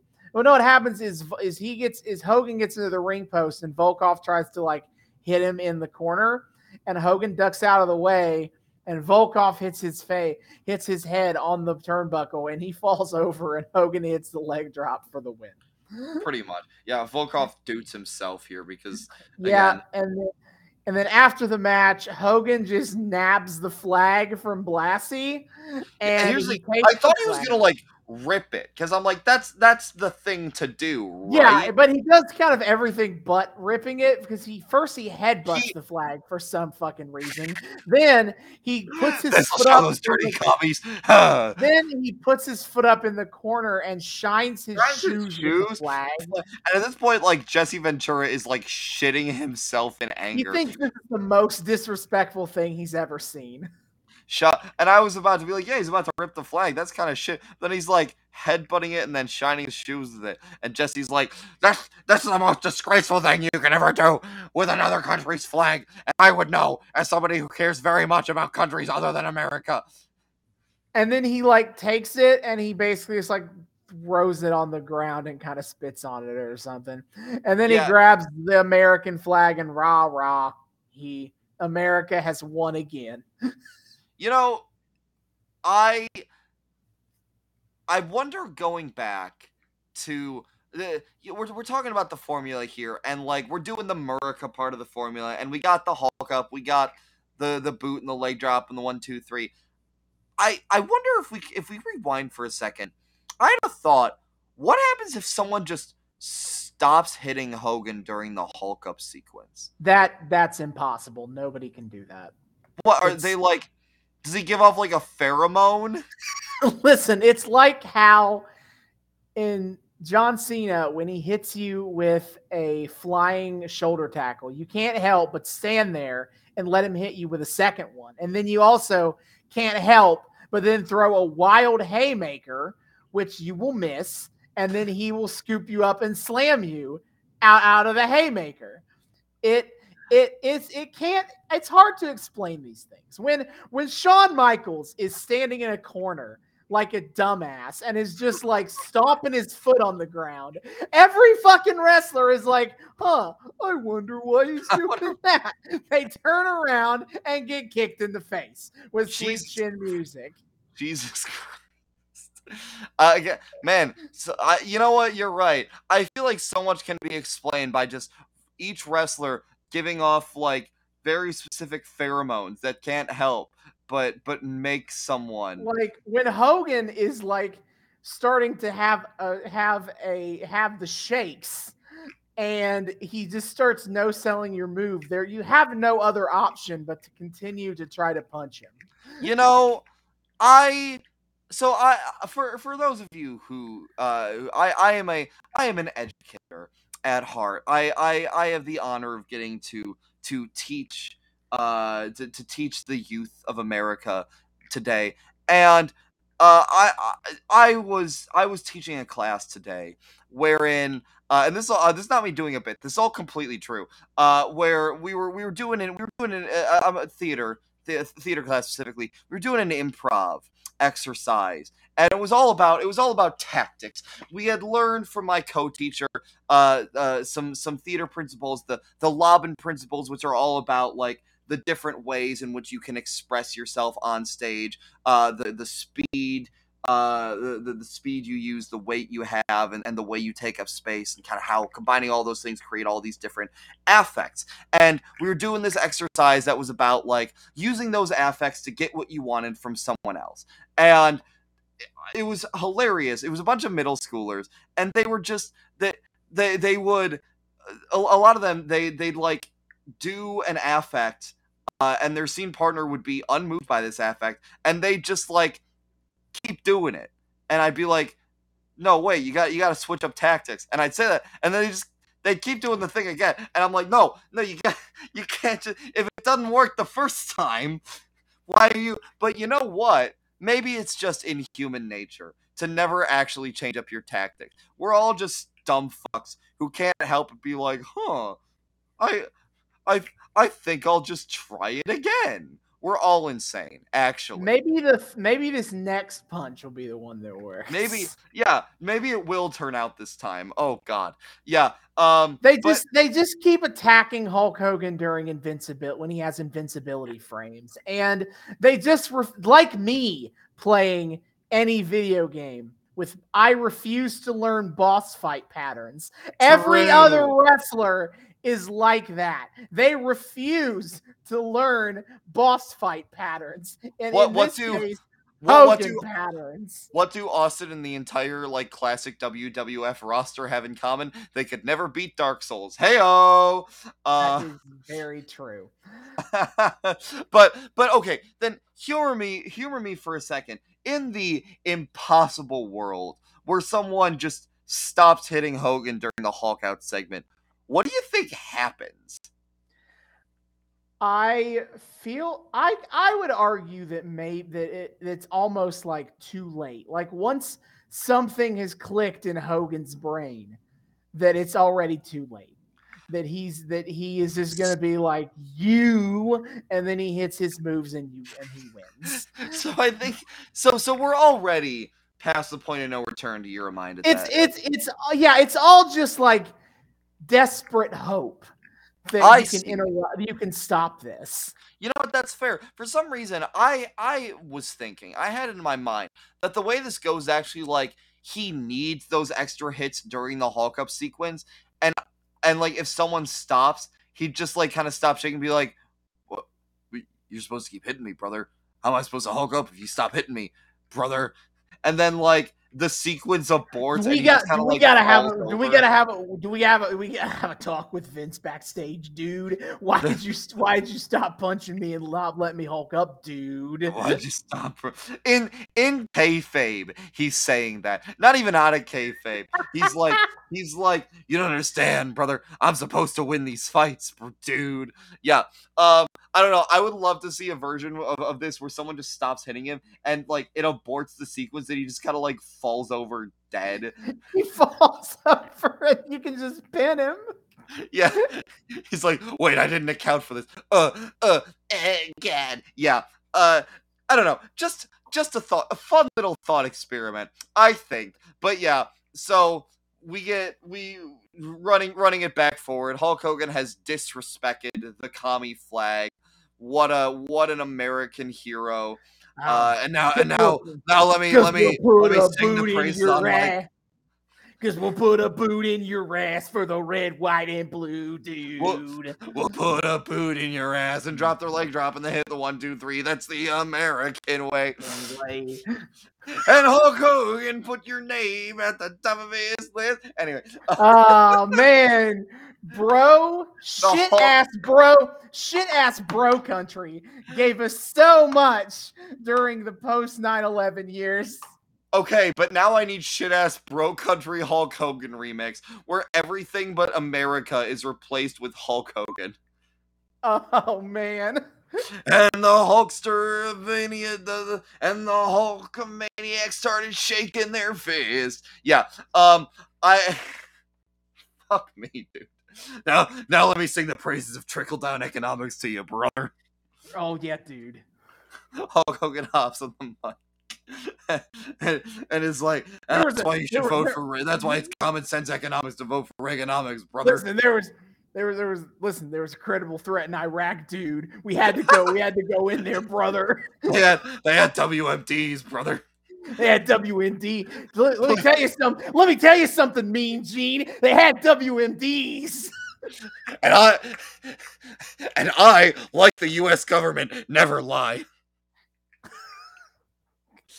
If there's if there's one thing neither I nor the U.S. government are, it's pathological liars, brother. Of course not, brother. Of course not, dude. You can you can take my word to the bank. dude. Oh my god. Okay, okay.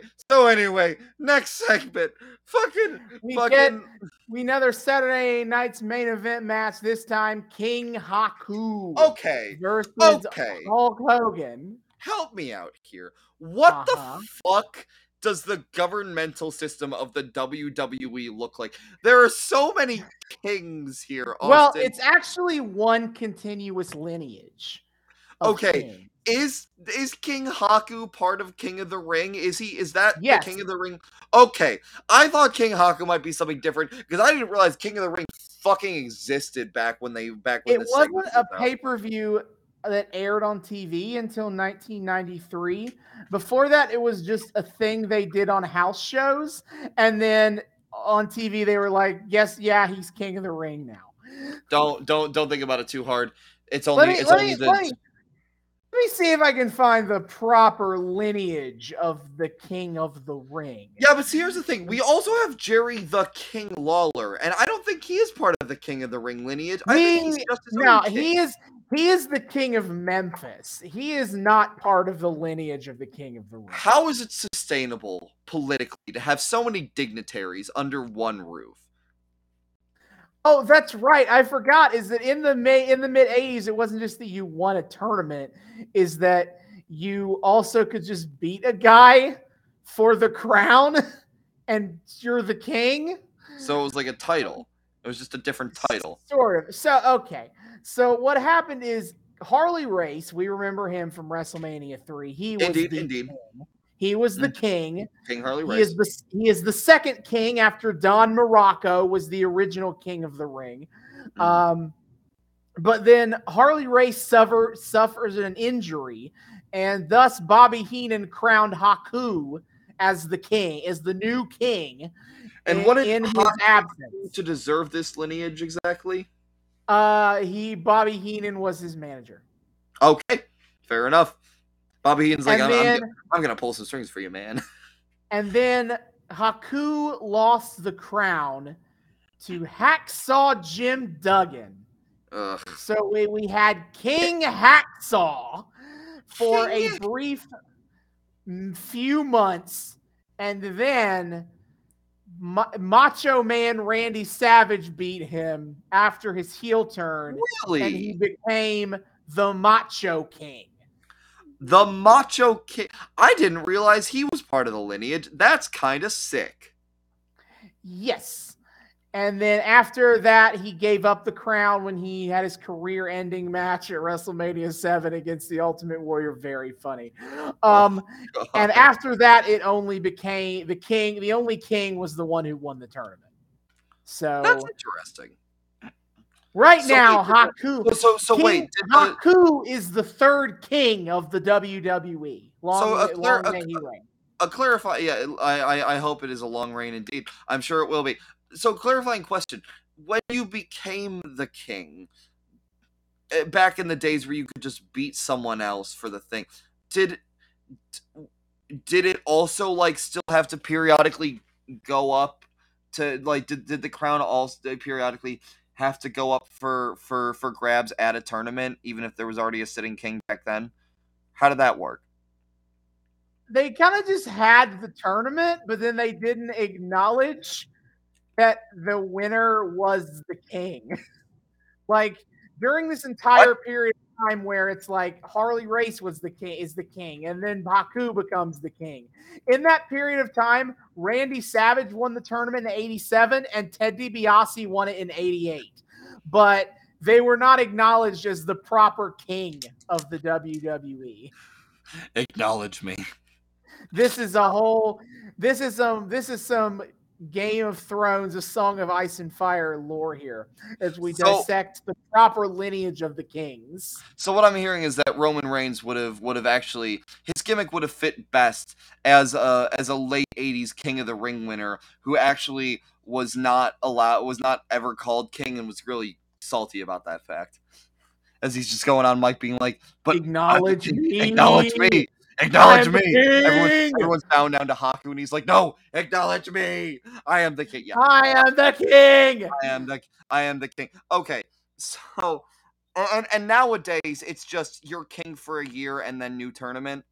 well it's more of your king until they decide to bring the tournament back which is not necessarily a year annual basis the last the last way they did it is basically they had a year annual pay-per-view until 2002 Then in 2006, they made it a SmackDown exclusive tournament on television. Mm. That is how Booker T became King Booker. Hmm. And then in 2008, William Regal won the King of the Ring and he became the king. And then he got popped for PED. And he got popped for some PEDs. And there goes Uh-oh. that whole push. So Uh-oh. fuck off. Oh And then- no, my poor boy. In 20 in 2010, Sheamus won the tournament to become the king. And then in 2015, Wade Barrett won the tournament to become the king. And then in 2019, Baron Corbin won the tournament to become the king. And then Xavier Woods in 2021 is the newest and most recent king. King Xavier. I know King Woods. I'm so happy that King Woods is a thing, dude. God, the New Day getting rec- recognized feels so good. Okay, Yes. so That- anyway, now, now we have we understand how King Haku is the Yes. proper king. King Haku is here, and he gets carried on on a throne by a bunch of jobbers, and fucking uh, who who all look vaguely miserable doing this, and they're like, Yeah. whatever, whatever it takes to get my career off the ground. And then we cut to a promo, an interview segment between Mean Gene and Hulk Hogan. Yeah, Hogan's and so like, it, it oh, it was like King Haku, huh? I didn't vote for you. Well, first it references that uh references the that is Hulk Hogan okay after beating by the Big Boss Man. As right now, if you can believe it, Big Boss Man, whose gimmick is a correctional officer, Mhm. is a heel right now. He started in the WWF as a heel cop in 1988. Well, yeah, we gotta have the, uh, the, the every every department's got their bad apples, brother. And then they will, of There's no course, systemic make- problem. it's just a bad and apple, brother. Well, is he, you know, that you know, but you know, bad, you know, bad apple, you know, just a few bad apples, dude. Just You know, bad apples, brother. The, uh, but uh, the big boss man, of course, would then turn babyface, and all of his like, I beat people with a nightstick is treated as fun baby babyface comeuppance. Uh, Oh yeah, oh yeah. The totally normal relationship with the cop in, our Sure. society. Uh, well, wait, let me let me check something on the Rodney King brutality for a second. Okay, so this Oh, is pre no. Rod. This all is pre Rodney King. Pre-Rodney so King.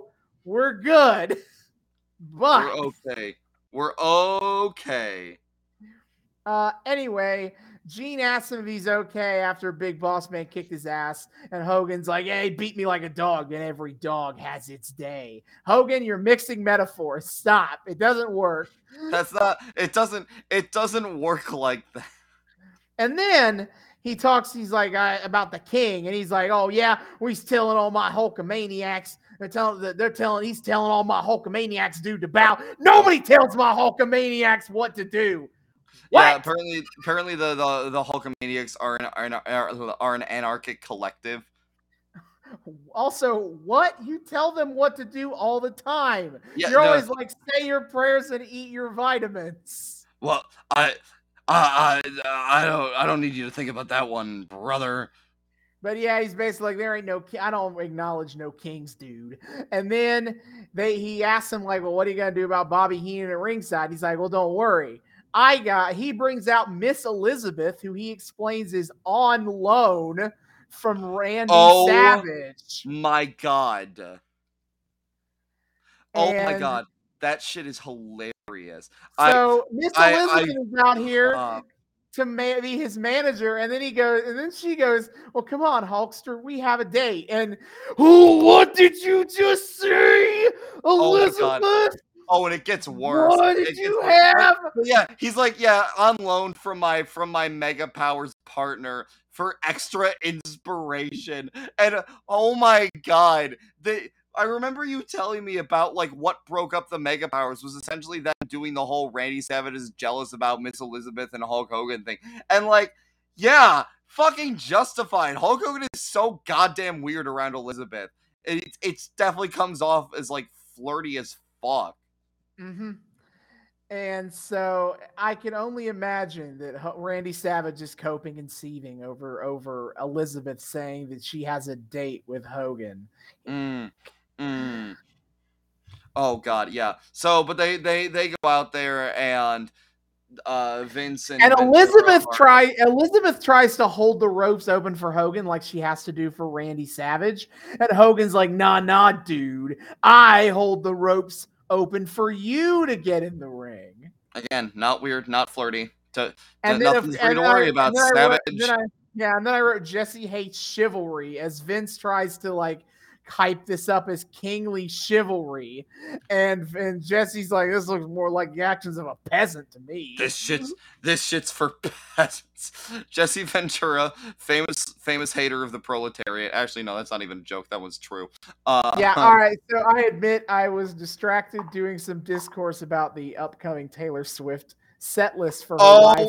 So my God. I admit I missed most of this match, so you're gonna have to do, take care of this one for me. Oh God, I don't write the spot notes. All right, so uh, I just got. Here's what I got. So Vince the, ta- talking about the the the interview that that Hogan and Elizabeth did with Mean Gene before the match. Vince says he is also inspired by Elizabeth. Gag. Um. Uh. The, I don't know. Just some bullshit's going on. Fucking Vince. Uh, not not not not Vince. Hogan is. Hogan's just doing his his thing. I'm convinced. I am. I am convinced this match was functionally similar to the first two I we've already covered here. Yeah. Uh, No. Haku, Haku gets his hits in. Hogan is down. there's a little bit of like he there's uh, well that's the thing. Heenan's also here and there's also like heenan shenanigans on the on the side. What are you gonna do? Wait was heenan here? Heenan was here Yeah, right? Heenan- Yeah, Yeah. Heenan was with Haku. yeah yeah yeah yeah yeah yeah yeah yeah, yeah. Heenan's here. There are heenan shenanigans on the side. Uh v- fucking uh on, on the outside there's some bullshit with like i don't know. Hogan hogan gets thrown out. Haku pursues him uh elizabeth's there and maybe gets like vaguely knocked down at one point so, something like that poor elizabeth's I- getting met. I, I noted that uh, I when I checked back into the match, I noticed Haku hits Bobby Heenan, and Heenan has to get taken to the back. And Yeah. At this point, while Haku is like, "Oh shit, I hit Bobby Heenan," Hogan, this thief, just grabs the crown of Haku and just wears it around for a minute. Yeah, okay, okay. Before that, before that though, so so something happens with Elizabeth and Ventura wonders aloud on commentary why. uh uh oh no no no no no vice versa no here's what happens so Heenan Heenan's like you know being all ha I'm gonna surreptitiously help my client uh with Haku and of course Ventura is extolling the virtues of this on commentary and then he goes on to opine why Elizabeth won't offer physical help to Hogan. And I'm like, I think I know why she won't offer. I think I have a really good guess as to why Miss Elizabeth will not offer physical help to Hulk Hogan, considering who she's married to. Uh, uh, but yes, Gee, I can see the lust in your eyes, Hulk Hogan. Yeah, I, I'm sure. I'm sure. Uh, Savage heard that line about physical help to Hogan. He almost combusted. uh, yeah, but yes, maljunction at the function, and Hogan steals Haku's crown. True American right here, folks. Not only a blatant thief, but one who is happy to parade himself as a king. You know, in America. Of course. He's Uh, the true then- American here. And Uh, then we get back in the ring, and Hogan starts hulking up, dude. He starts finally hulking does- up, dude. He finally does the whole sequence as, as you probably think of it. He goes, he like does the shaking thing. He's then he stops and he's like, "No, dude," and then punch and punch and then big boot and then leg drop. Goodbye. pretty much. Yeah. So one, two, then- three. He's done. Yeah, and then after the match, Elizabeth gets in the ring with Hogan, and she kind of like sometimes lightly does the like ear cup thing that Yeah. Hogan does with him. And um I did write this because I thought this was amusing and in, how dumb it sounds. Is Jesse's like, well, why doesn't Elizabeth pose? And with Hogan, and she and Vince goes, well, she does it in her own way. And she just what? stands there like golf clapping for Hogan. Yeah, What, yeah. what a pose. a pose f- posing a famously dynamic and movement filled action. Yes. Um also then- while Hulk is like doing his flexing his flexing taunt after the match, I did notice there was like this one dude on the side of a, like like behind the barricade on the side who like is doing the flex taunt along with Hogan. He looks like a total like matchstick dweeb. Like he's in like a fucking baby blue sweater, has glasses, like a blonde Ken doll haircut, and I'm just he's just he's flexing right along with Hogan. Um, man, I hope he saw that King. Yep. And so after the match, then after that, the posing is done. Hogan picks up Elizabeth and puts and sits her on his shoulder to carry her off. And it's like, oh, I'm gonna get you back for that, Hogan. Yeah. Oh yeah. He he loves putting Elizabeth up on his shoulder. And again, f- fuck Randy Savage and all of his like deeply like attachment problems, but also you know in kayfabe he kind of had a point with this one. He absolutely had a point to be made. He absolutely. Um, and then we cut back to Mean Gene in the control room again, and he reminds us we're watching Coliseum home video. Thank you very much for that, Mean yeah, Gene. thank you, thank you for that. 40 minutes into the VHS, you're like, by the way, it's Coliseum home video. Like, thanks. I Oh did that. sh- shit! I forgot. I forgot we were watching. Oh, Gene, thank you. You're a lifesaver. I couldn't remember. Like, fuck. It's I, as I if- It's as if this is like taped for TV, but I'm pretty sure this has never aired on television. Yeah, sure that's the thing. It like has what feels like should be commercial cuts. like you're coming back from a commercial break, and but you're and you're reminded and you're telling the audience who's just tuning in what's on TV right now. I kind of hope that they did try to get this on TV and just got shot the fuck down. Yeah, but uh, Ho- this is when Gene talks about how Hogan has been ch- was champion for four years and how great he was because this last match is the one and only WWE title match of the show. Uh, Ted DiBiase versus Hulk Hogan. And Well, this was first- like some house show shit. Yeah, Oh, I oh. forgot. I forgot. I must Oh, have forgotten to make a note about this. But oh, First, brother. before we can get into the match, we of course need to watch the. We need to visit the promised land, ladies and gentlemen.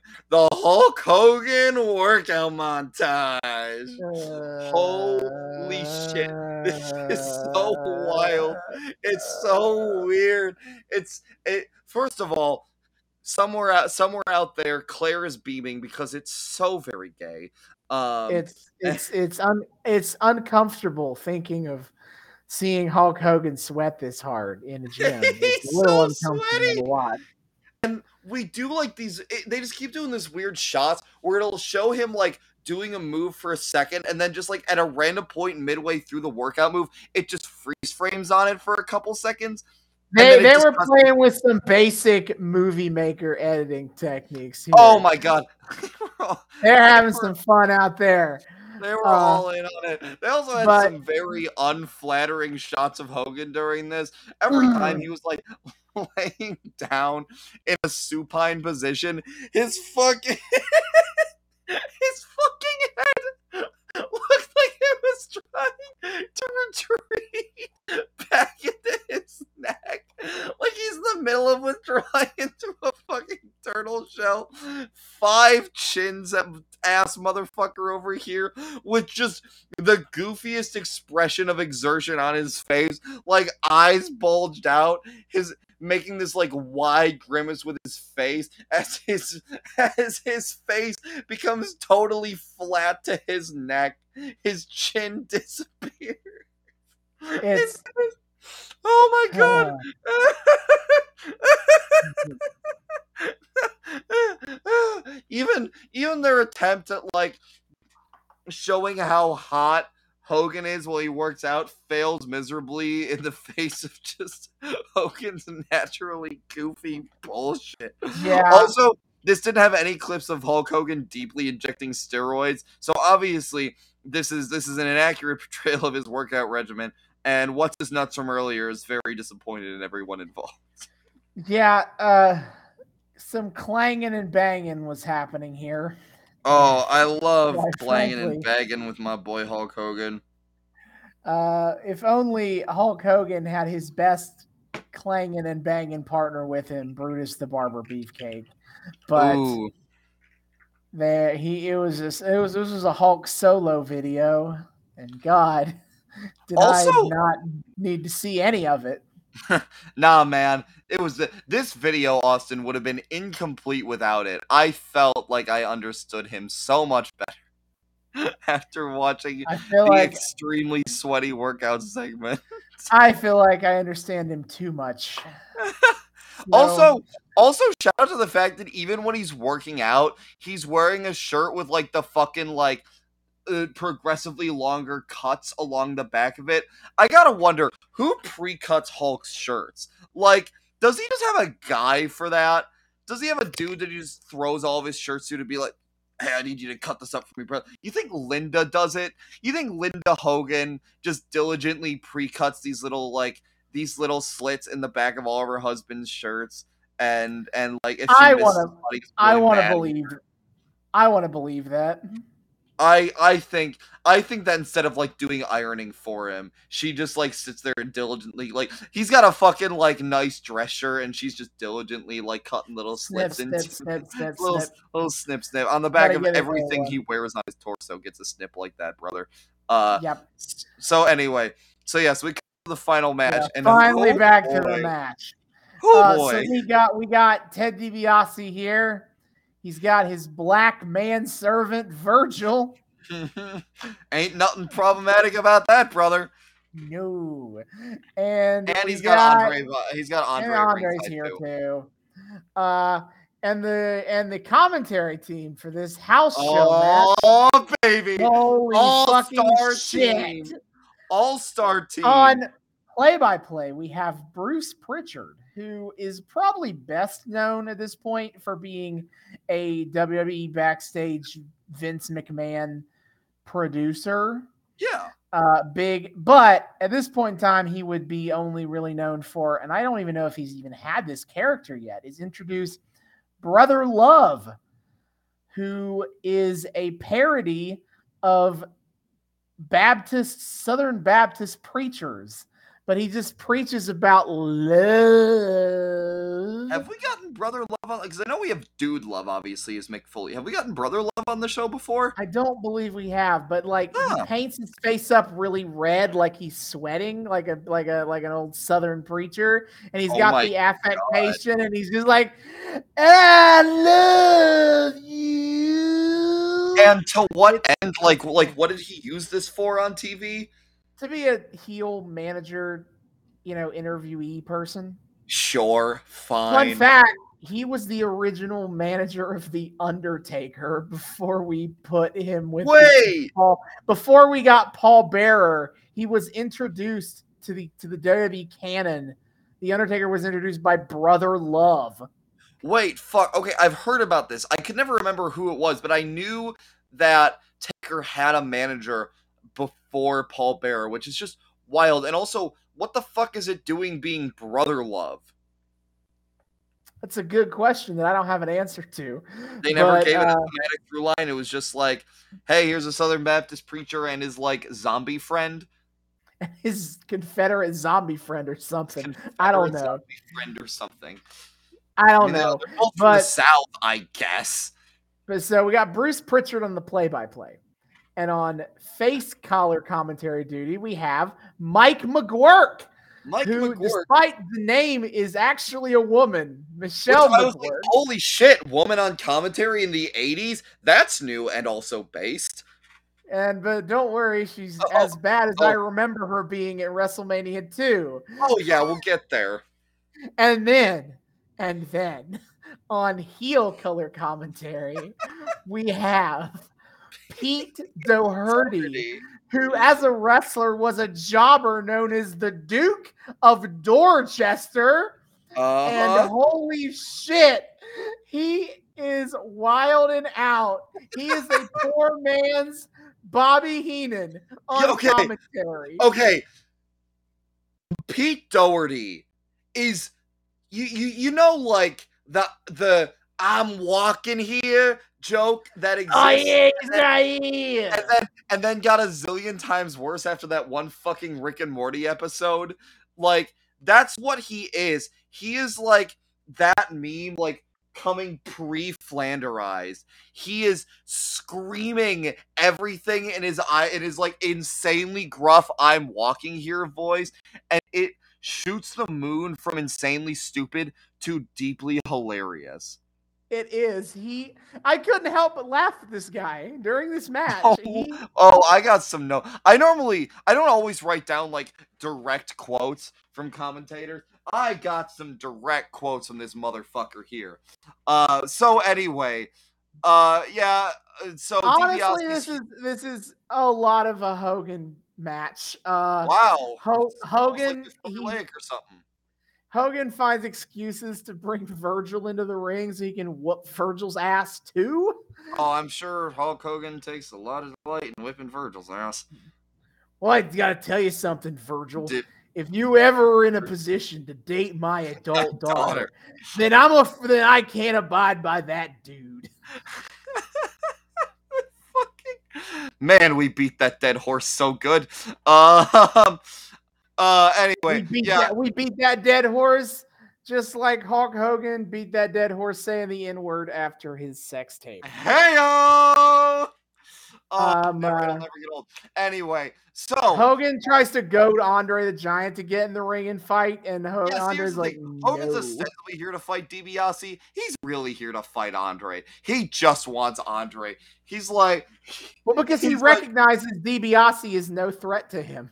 Gee, literally, is this this is like is this pre or post DiBiase just getting Andre to do his dirty work for him against This Hogan? is pre because Hogan's still the champion. This is when Oh, shit. DiBiase is trying to Oh, win you're right. himself and not have Andre do it and then just hand it to him. And Hogan's like, and Hogan's like, I'm gonna clown on all you, brother, and also I want Andre anyway. And and and Heenan's or not Heenan, DiBiase's like, all right, you want Andre? Fucking bet. Yeah, take that. Uh, Actually, hmm, that's a good Um, idea strategically. I could just have Andre hmm. do it for me. I have. Uh, you've just given me a great idea. Hulk was like, no, wait a second, brother. Yeah. Um, I don't even remember at what point in the match this happened. Probably somewhere. As I wrote, as I wrote Pete Doherty yelling, "He's gonna get beef." He's gonna, that just just that. That's just a quote. I want to put that on a shirt. He's gonna get beef. get beef. He's gonna Uh, get beef. I can only assume. now this this I think this is another Doherty quote. Is after uh is on the they're on the outside and DiBiase is like hitting Hogan in the head, and Yup, Yeah, Hulk, you're definitely got to have a headache now. yeah. I, I remember. I remember that one. And then DiBiase rolls into the ring, and I guess there was like, so I I must have missed this, but I guess there was some hoopla earlier about the fact that like Hogan threw DiBiase to the outside and was in like complete control, and of course Doherty was getting all about it. But but so now Hogan's on the outside. DiBiase rolls into the ring, and Doherty with just nothing but pride in his voice just screams, "Now look who's in the ring and who's out, huh?" Like, oh man. Oh man, what? No, this, this is this is truly the WWF D team on is- commentary. I don't know what you're talking about, Austin. I have never had more fun listening to commentary than I have listening to the fucking the the the the ace team, the crack team of Bruce Prichard, Mike McWor- Mike McGuirk, and Pete Doherty.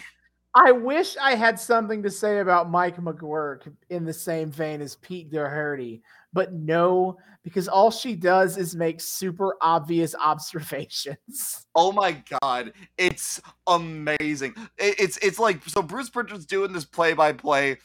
Pete Doherty is just constantly foaming at the mouth, and Mike McGuirk is just like, "Wow, that was a wrestling move."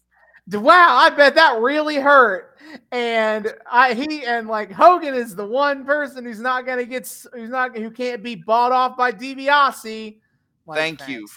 That we none of us knew that. Very that was very crucial moving the storyline. Also, while Hogan's on the outside, Virgil starts taunting Hogan with with money. What? Like he just waves a few a few bills in Hogan's face. Is like, what is that? What? It almost, it honestly looked like he was trying to like fan Hogan awake. Yeah, dollar bills. Is is he trying to be like like f- the- uh, you can't have this money or like is he like may- may- maybe he is trying to fan Hogan awake and he's like he's like Oh, Hulkster, please, you gotta get me out of here. I really fucking hate working for this guy. Please, God help. I need, I need your help.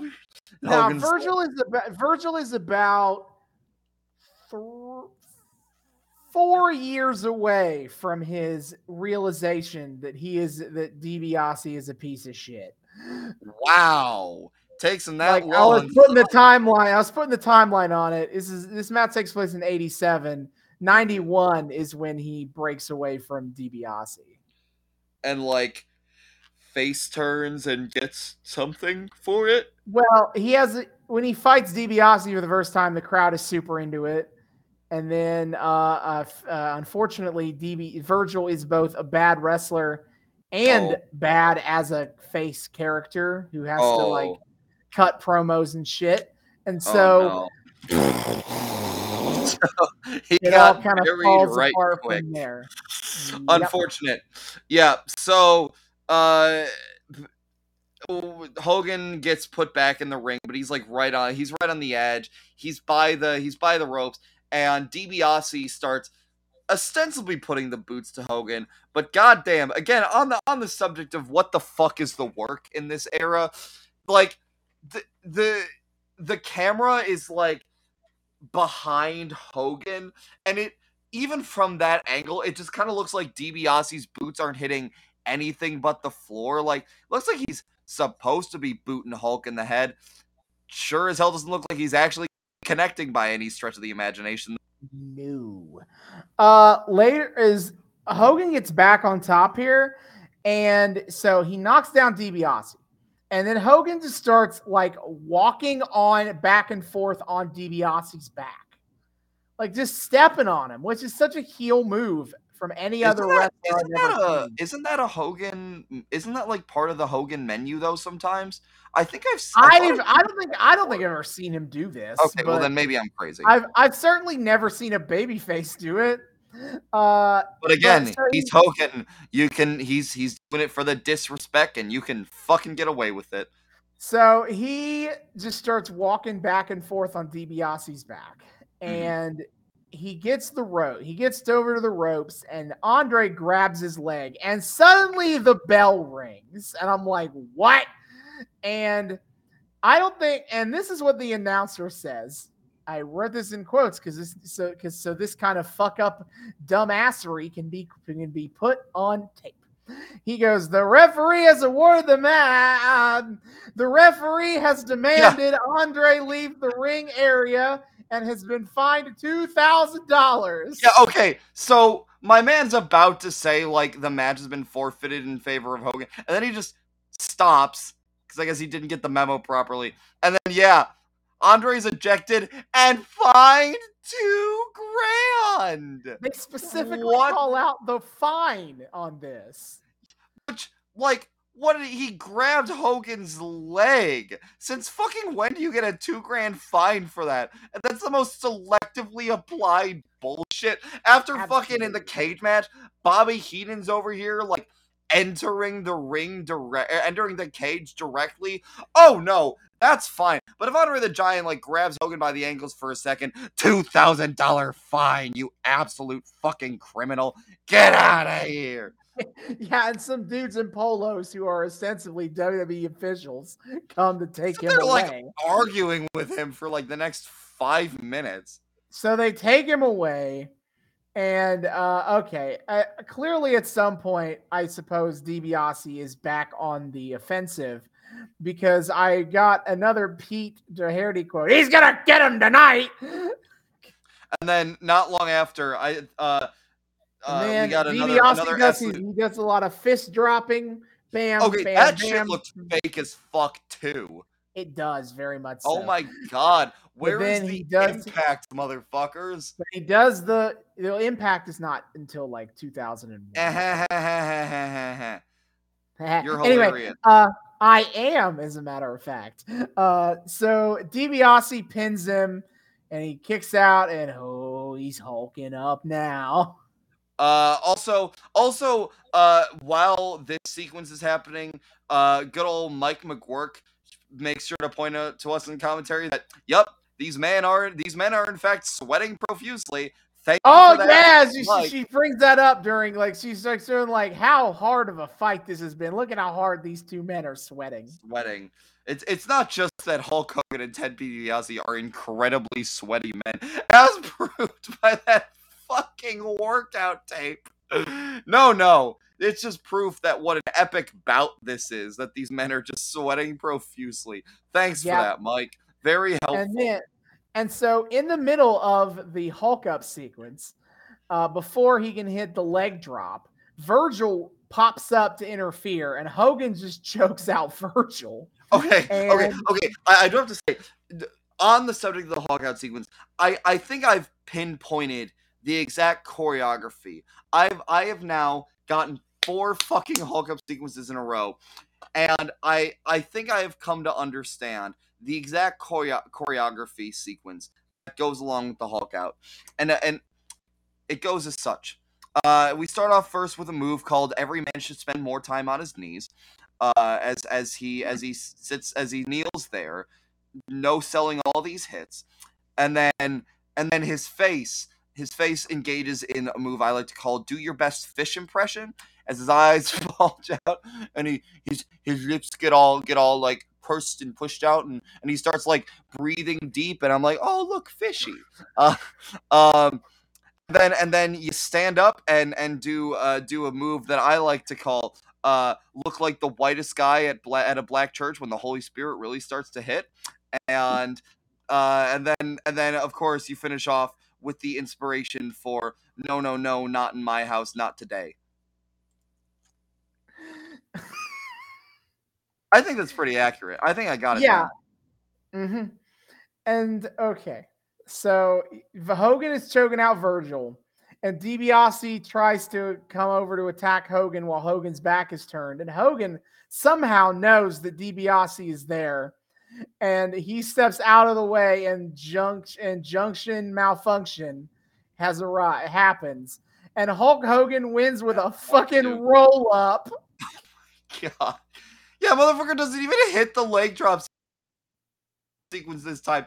He, man, I wonder how you can tell that this is a fucking house show. This is some house show bullshit. Also, I feel Right like here. malfunction at the junction has to be included as part of the Hulk Hogan formula. I think that's an underappreciated aspect.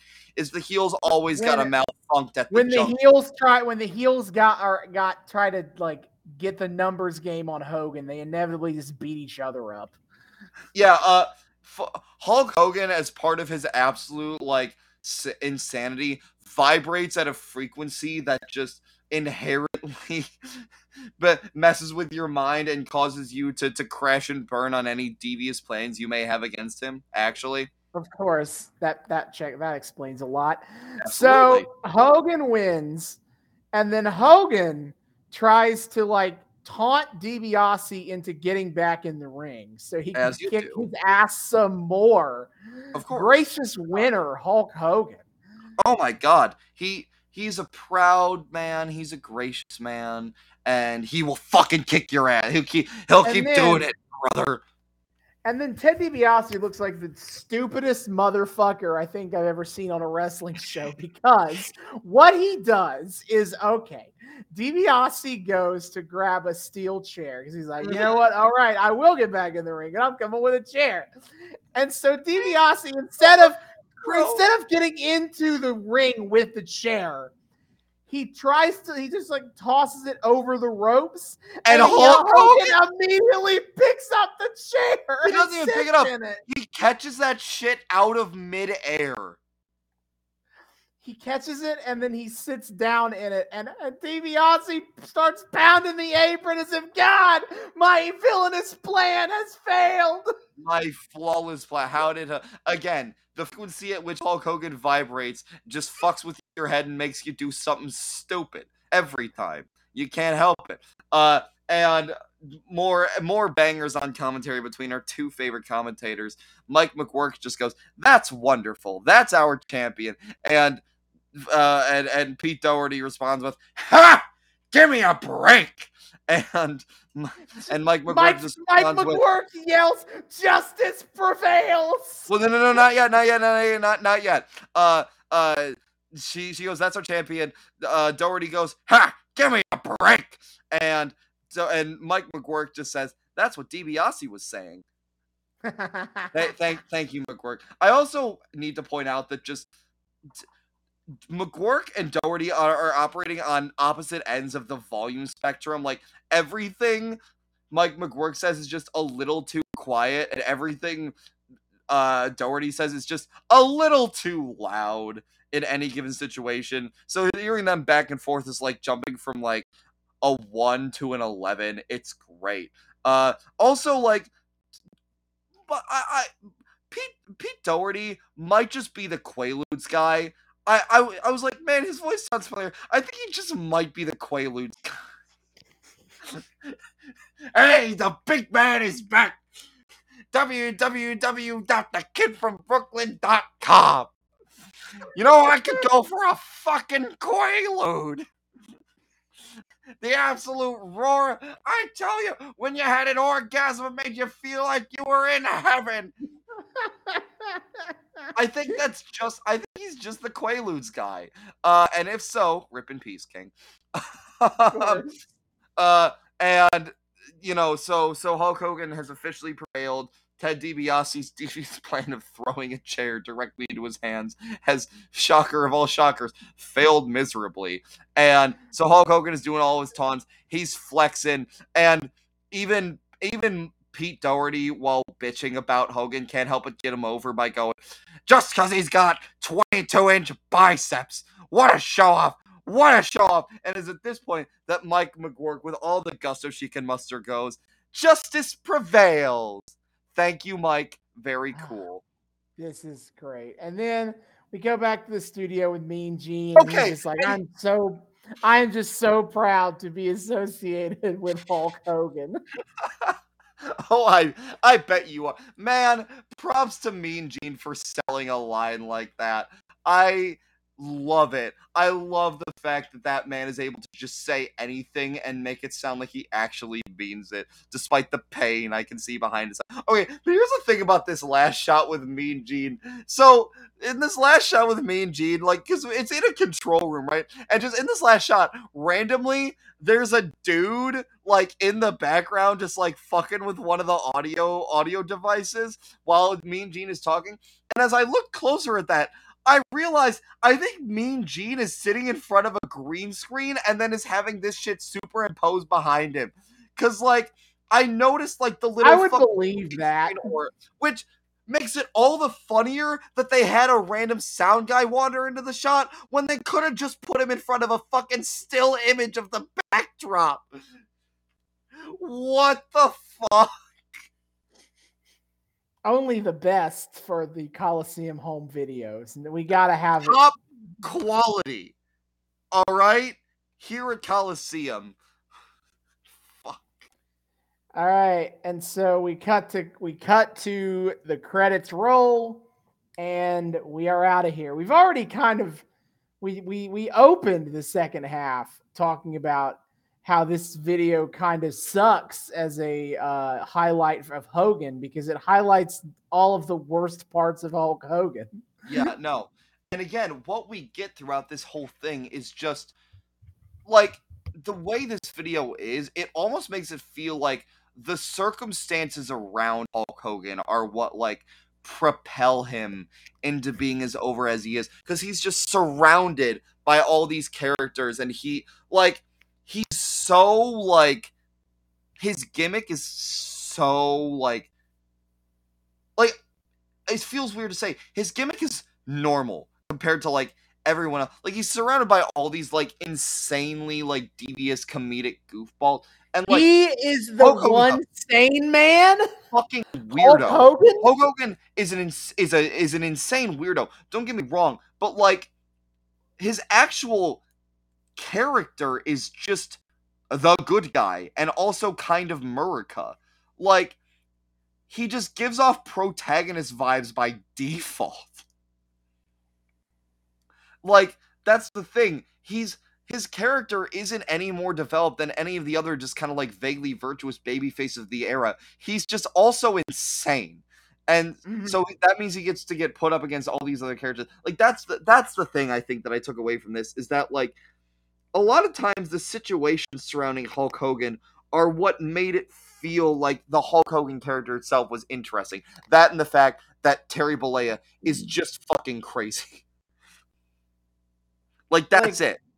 I think it work. I think Hogan works because he goes all in and he has just the right amount of like coked up insanity. Yeah. Hits the correct. He hits the perfect sweet spot on it. Yeah. And I think this and this match a compilation tape does in fact not do enough to showcase him hitting the perfect the perfect uh balance of coked out insanity. Yeah, no, it makes him seem like the boring one amongst all this stuff. Like he's just the stalwart, virtuous, good guy. And again, if you were someone back in the '80s who had yourself deluded into the fact that you that you liked Hogan because of his work, because of his in-ring work, like fine, this is the tape for you. And while Hulk Hogan's like actually doing the matches, your mind is just screensavering to a bunch of like highlights of Hulk Hogan promos that's got you going like, yeah, man, Hulk Hogan's the best. Hulk Hogan forever. Hulkamania. Yeah. Never stop. Uh, meanwhile, like the match is going on, and it's just the same shit over and over. Yeah, oh it- man. Hogan can work. I give him more credit than I think a lot of wrestling, hard, more hardcore wrestling fans do. Yeah. but it it there are it is a it is formulaic and it is limited in many ways. And watching a bunch of his matches back to back only serves to highlight that. Pretty much, yeah. Like fuck, even the cage match. Andre just by default ends up being the slightly more physically interesting one. And this is Mhm. like Andre in the sunset of his career when he's like Yeah. in pain and needing to lean against the ropes constantly. Just like what makes that match uh, with Hogan interesting is is the fact that Andre is there. Yeah. So like, man, that this was fun in the same way the last one was fun of just being like, what the fuck was going on in WWE? Yeah, but I, I don't know if I can recommend watching this one the same way. I'd probably say you should watch uh bleep uh b- b- b- bloopers, bleeps, and body Damn it! slam. Damn it! You almost did it. I almost did it. Damn it. Yeah, like I would I would almost recommend old Triple B to somebody uh with with a heavy dose of like go in with an open mind of this insane bullshit. This I don't know if I'd ha- I'd recommend anyone watch this one myself. Yeah, no. It was fun enough for the podcast, gave me shit to riff on, but also, dear God, guys, if you're gonna like promote your top star like this, do do it better. Yeah, Actually know what Uh, makes him work, please. Yes, that'd be great. Uh, so that is enough for this time. Next time, we oh what a what a time what a finale we reach Whew. next time as we are finally here from episode three to episode ninety three. We are here Fucking for no way. season the season one finale of of Lucha Underground season one Ultima Lucha Part Two. Holy shit. Oh my god, I'm so excited. I can't believe we're here. And we still got three fucking seasons to go. Oh boy, we're still just getting started on the Lucha Underground train. But here we go. And Apex has been reached. Season one finale. Fucking A. Oh, I'm so excited. Yep. That is for next time. Until then, David, hit our plugs. Yes, sir. Dear friends, thank you all so much for joining us for yet another episode of the Noobs and Knockouts podcast. We are so delighted to have you here. Returning listeners, viewers, what have you. You know the drill. Thanks once again welcoming us back into your eardrums, your eyeballs. You know we love you. Just keep on doing what you're doing, huh? New people. Hey, hi, how's it going? Uh, welcome to the show. Thanks for thanks for being here. We here the Noobs and Knockouts podcast like to think we are friendly to both noobs and knockouts alike. So whether you are brand new to the wild wacky world of wrestling or you're a veteran of all this stupid bullshit, either way, we hope you had a great time here. We hope you want to keep having a great time with us week after week. If you'd like to do so but you're not entirely sure how, well, not to worry, my friends, I have you covered. First of all, you can find us on YouTube. We are the Noobs and Knockouts podcast on YouTube. Hit subscribe, ring that bell, and make sure it turns a nice little solid color so you get notifications every single time we drop a brand new episode. Give us that sweet, sweet engagement. Check out all of our playlists that Austin has been kind enough to organize all of our arcs and shit into. It's great if you want to check stuff out without jumping around. And hey, you can see our beautiful faces and all the little visual gags we we we put in there. It's a great time. Uh, also, if you are a fan, however, of the audio only experience, that's just fine as well. We have options for you at three of the best places to find your podcast, which would be Spotify, Google, and Apple Podcasts. Come check us out there. Give us a listen. Give us a download. Give us a nice little five star rating and a review if you would be so kind. Maybe telling other people in the algorithm that hey, these guys are pretty cool. Maybe you should check them out too. I don't know. I'm just saying. Give us a listen. Spotify, Google, and Apple Podcasts. But of course, we also got some ways you can get in touch with us, kind of see what we got going on uh, outside of the show at Noobs and Knockouts. We got some social media, baby. First of all, of course, is the Twitter. You can find us at Noobs and Knox on uh, Noobs and Knox Pod on Twitter. That's at Noobs, the letter N, Knox Pod on Twitter. Come check us out there. We we post memes. We engage in discourse. We drop uh, a tweet every single time we put up a brand new episode, so you guys know what the hell's going on. Of course, the highlight of our Twitter is weekly wrestling live tweeting. Austin has been taking a break from watching weekly wrestling uh, on a regular basis, so the the the title has fallen to me. Uh, every Wednesday, I do my best to uh to to live tweet during, of course, what else? AEW Dynamite at 8 p.m. on TBS. Uh, I, I I'm I'm up here watching it with my roomies every Wednesday, or at least every Wednesday I can make it. Um, and if I can't make it, or sometimes if I if I just am feeling a little extra spicy during a week, I will sometimes also do some live tweeting during uh, at 10 p.m. on Fridays on TNT AEW Rampage. It is the show you all been waiting on. Uh, either way, it's a great time. Come check out the Twitter during AEW tapings. Uh, it's always a fun time over there. And of course, on top of that, Austin still can't stay away from the Twitter that much. He is kind enough to follow all of the major company pay per views. My friend, what is on the docket coming up? Sure. So, upcoming on November 26th is Survivor Series War Games. Uh, so far for that, we have the Women's War Games match featuring Bianca Belair, Alexa Bliss, Asuka, and Mia Yim, and uh, to be determined versus Damage Control, Nikki Cross, and Rhea Ripley. Uh, then the men's War Games match, we still know nothing about that match at all. Well, Uh, Ronda Rousey versus Shotzi Blackheart for the SmackDown Women's Championship. oh, joy. and AJ Styles versus Finn Balor in a one-on-one match. Uh, that is what we have. That's coming up in a week. Uh, then on in January 13th is Impact Wrestling Hard to Kill. Uh, we don't have no matches announced for that as of yet. Uh, as for AEW, this episode will be dropping the day after Full Gear. So gonna be a you know, one. I'm, I'm I'm, excited. so I'm not gonna bother to run down the match card of Full Gear. Fair enough. Uh, and uh, next pay per view is probably Revolution because AEW only has four pay per views. Uh, that Well, will maybe be coming five. up in. Well, that's true. That'll be coming up probably in February or March. So that's also a little whiles off. Hell yeah, brother. All right. So yeah, be sure to check out the Twitter. It's a great time over there. If for some reason you like listening to Austin me ramble about wrestling for a couple hours on end, you'll you'll like it over on the Twitter.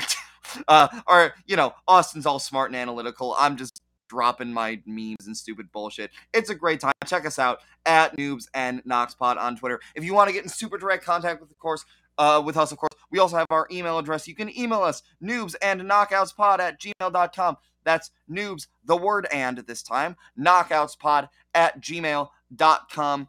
Come check us out there. Uh, come say hi to us. Tell us what you like about the show, what you don't like. any requests you may have for any kind of wrestling media you may want us to cover on the show. Uh, tell us how based and red pill our hot takes are. Call them, call us dumb motherfuckers. You know, start start that discourse, baby. Just generally come say hi. We love people saying hi. We would love to say hi back. Noobs and knockouts pod at gmail.com. And of course, finally, you can also find us on Patreon. We are also the Noobs and Knockouts podcast on Patreon. The link for that is in our Twitter. $1 a month on that Patreon gets you early access to episodes and a shout out at the end of each episode. Shout out to friend of the show, $1 tier, Sugar Daddy Kyle Smith for his support. Thanks so much, buddy. You know it's always appreciated. Enjoy your shout out, enjoy your perks. If you want to enjoy these perks along with our boy Kyle, come check us out on the Patreon, Noobs and Knockouts podcast, link in the Twitter. See you all next time. Hasta luego.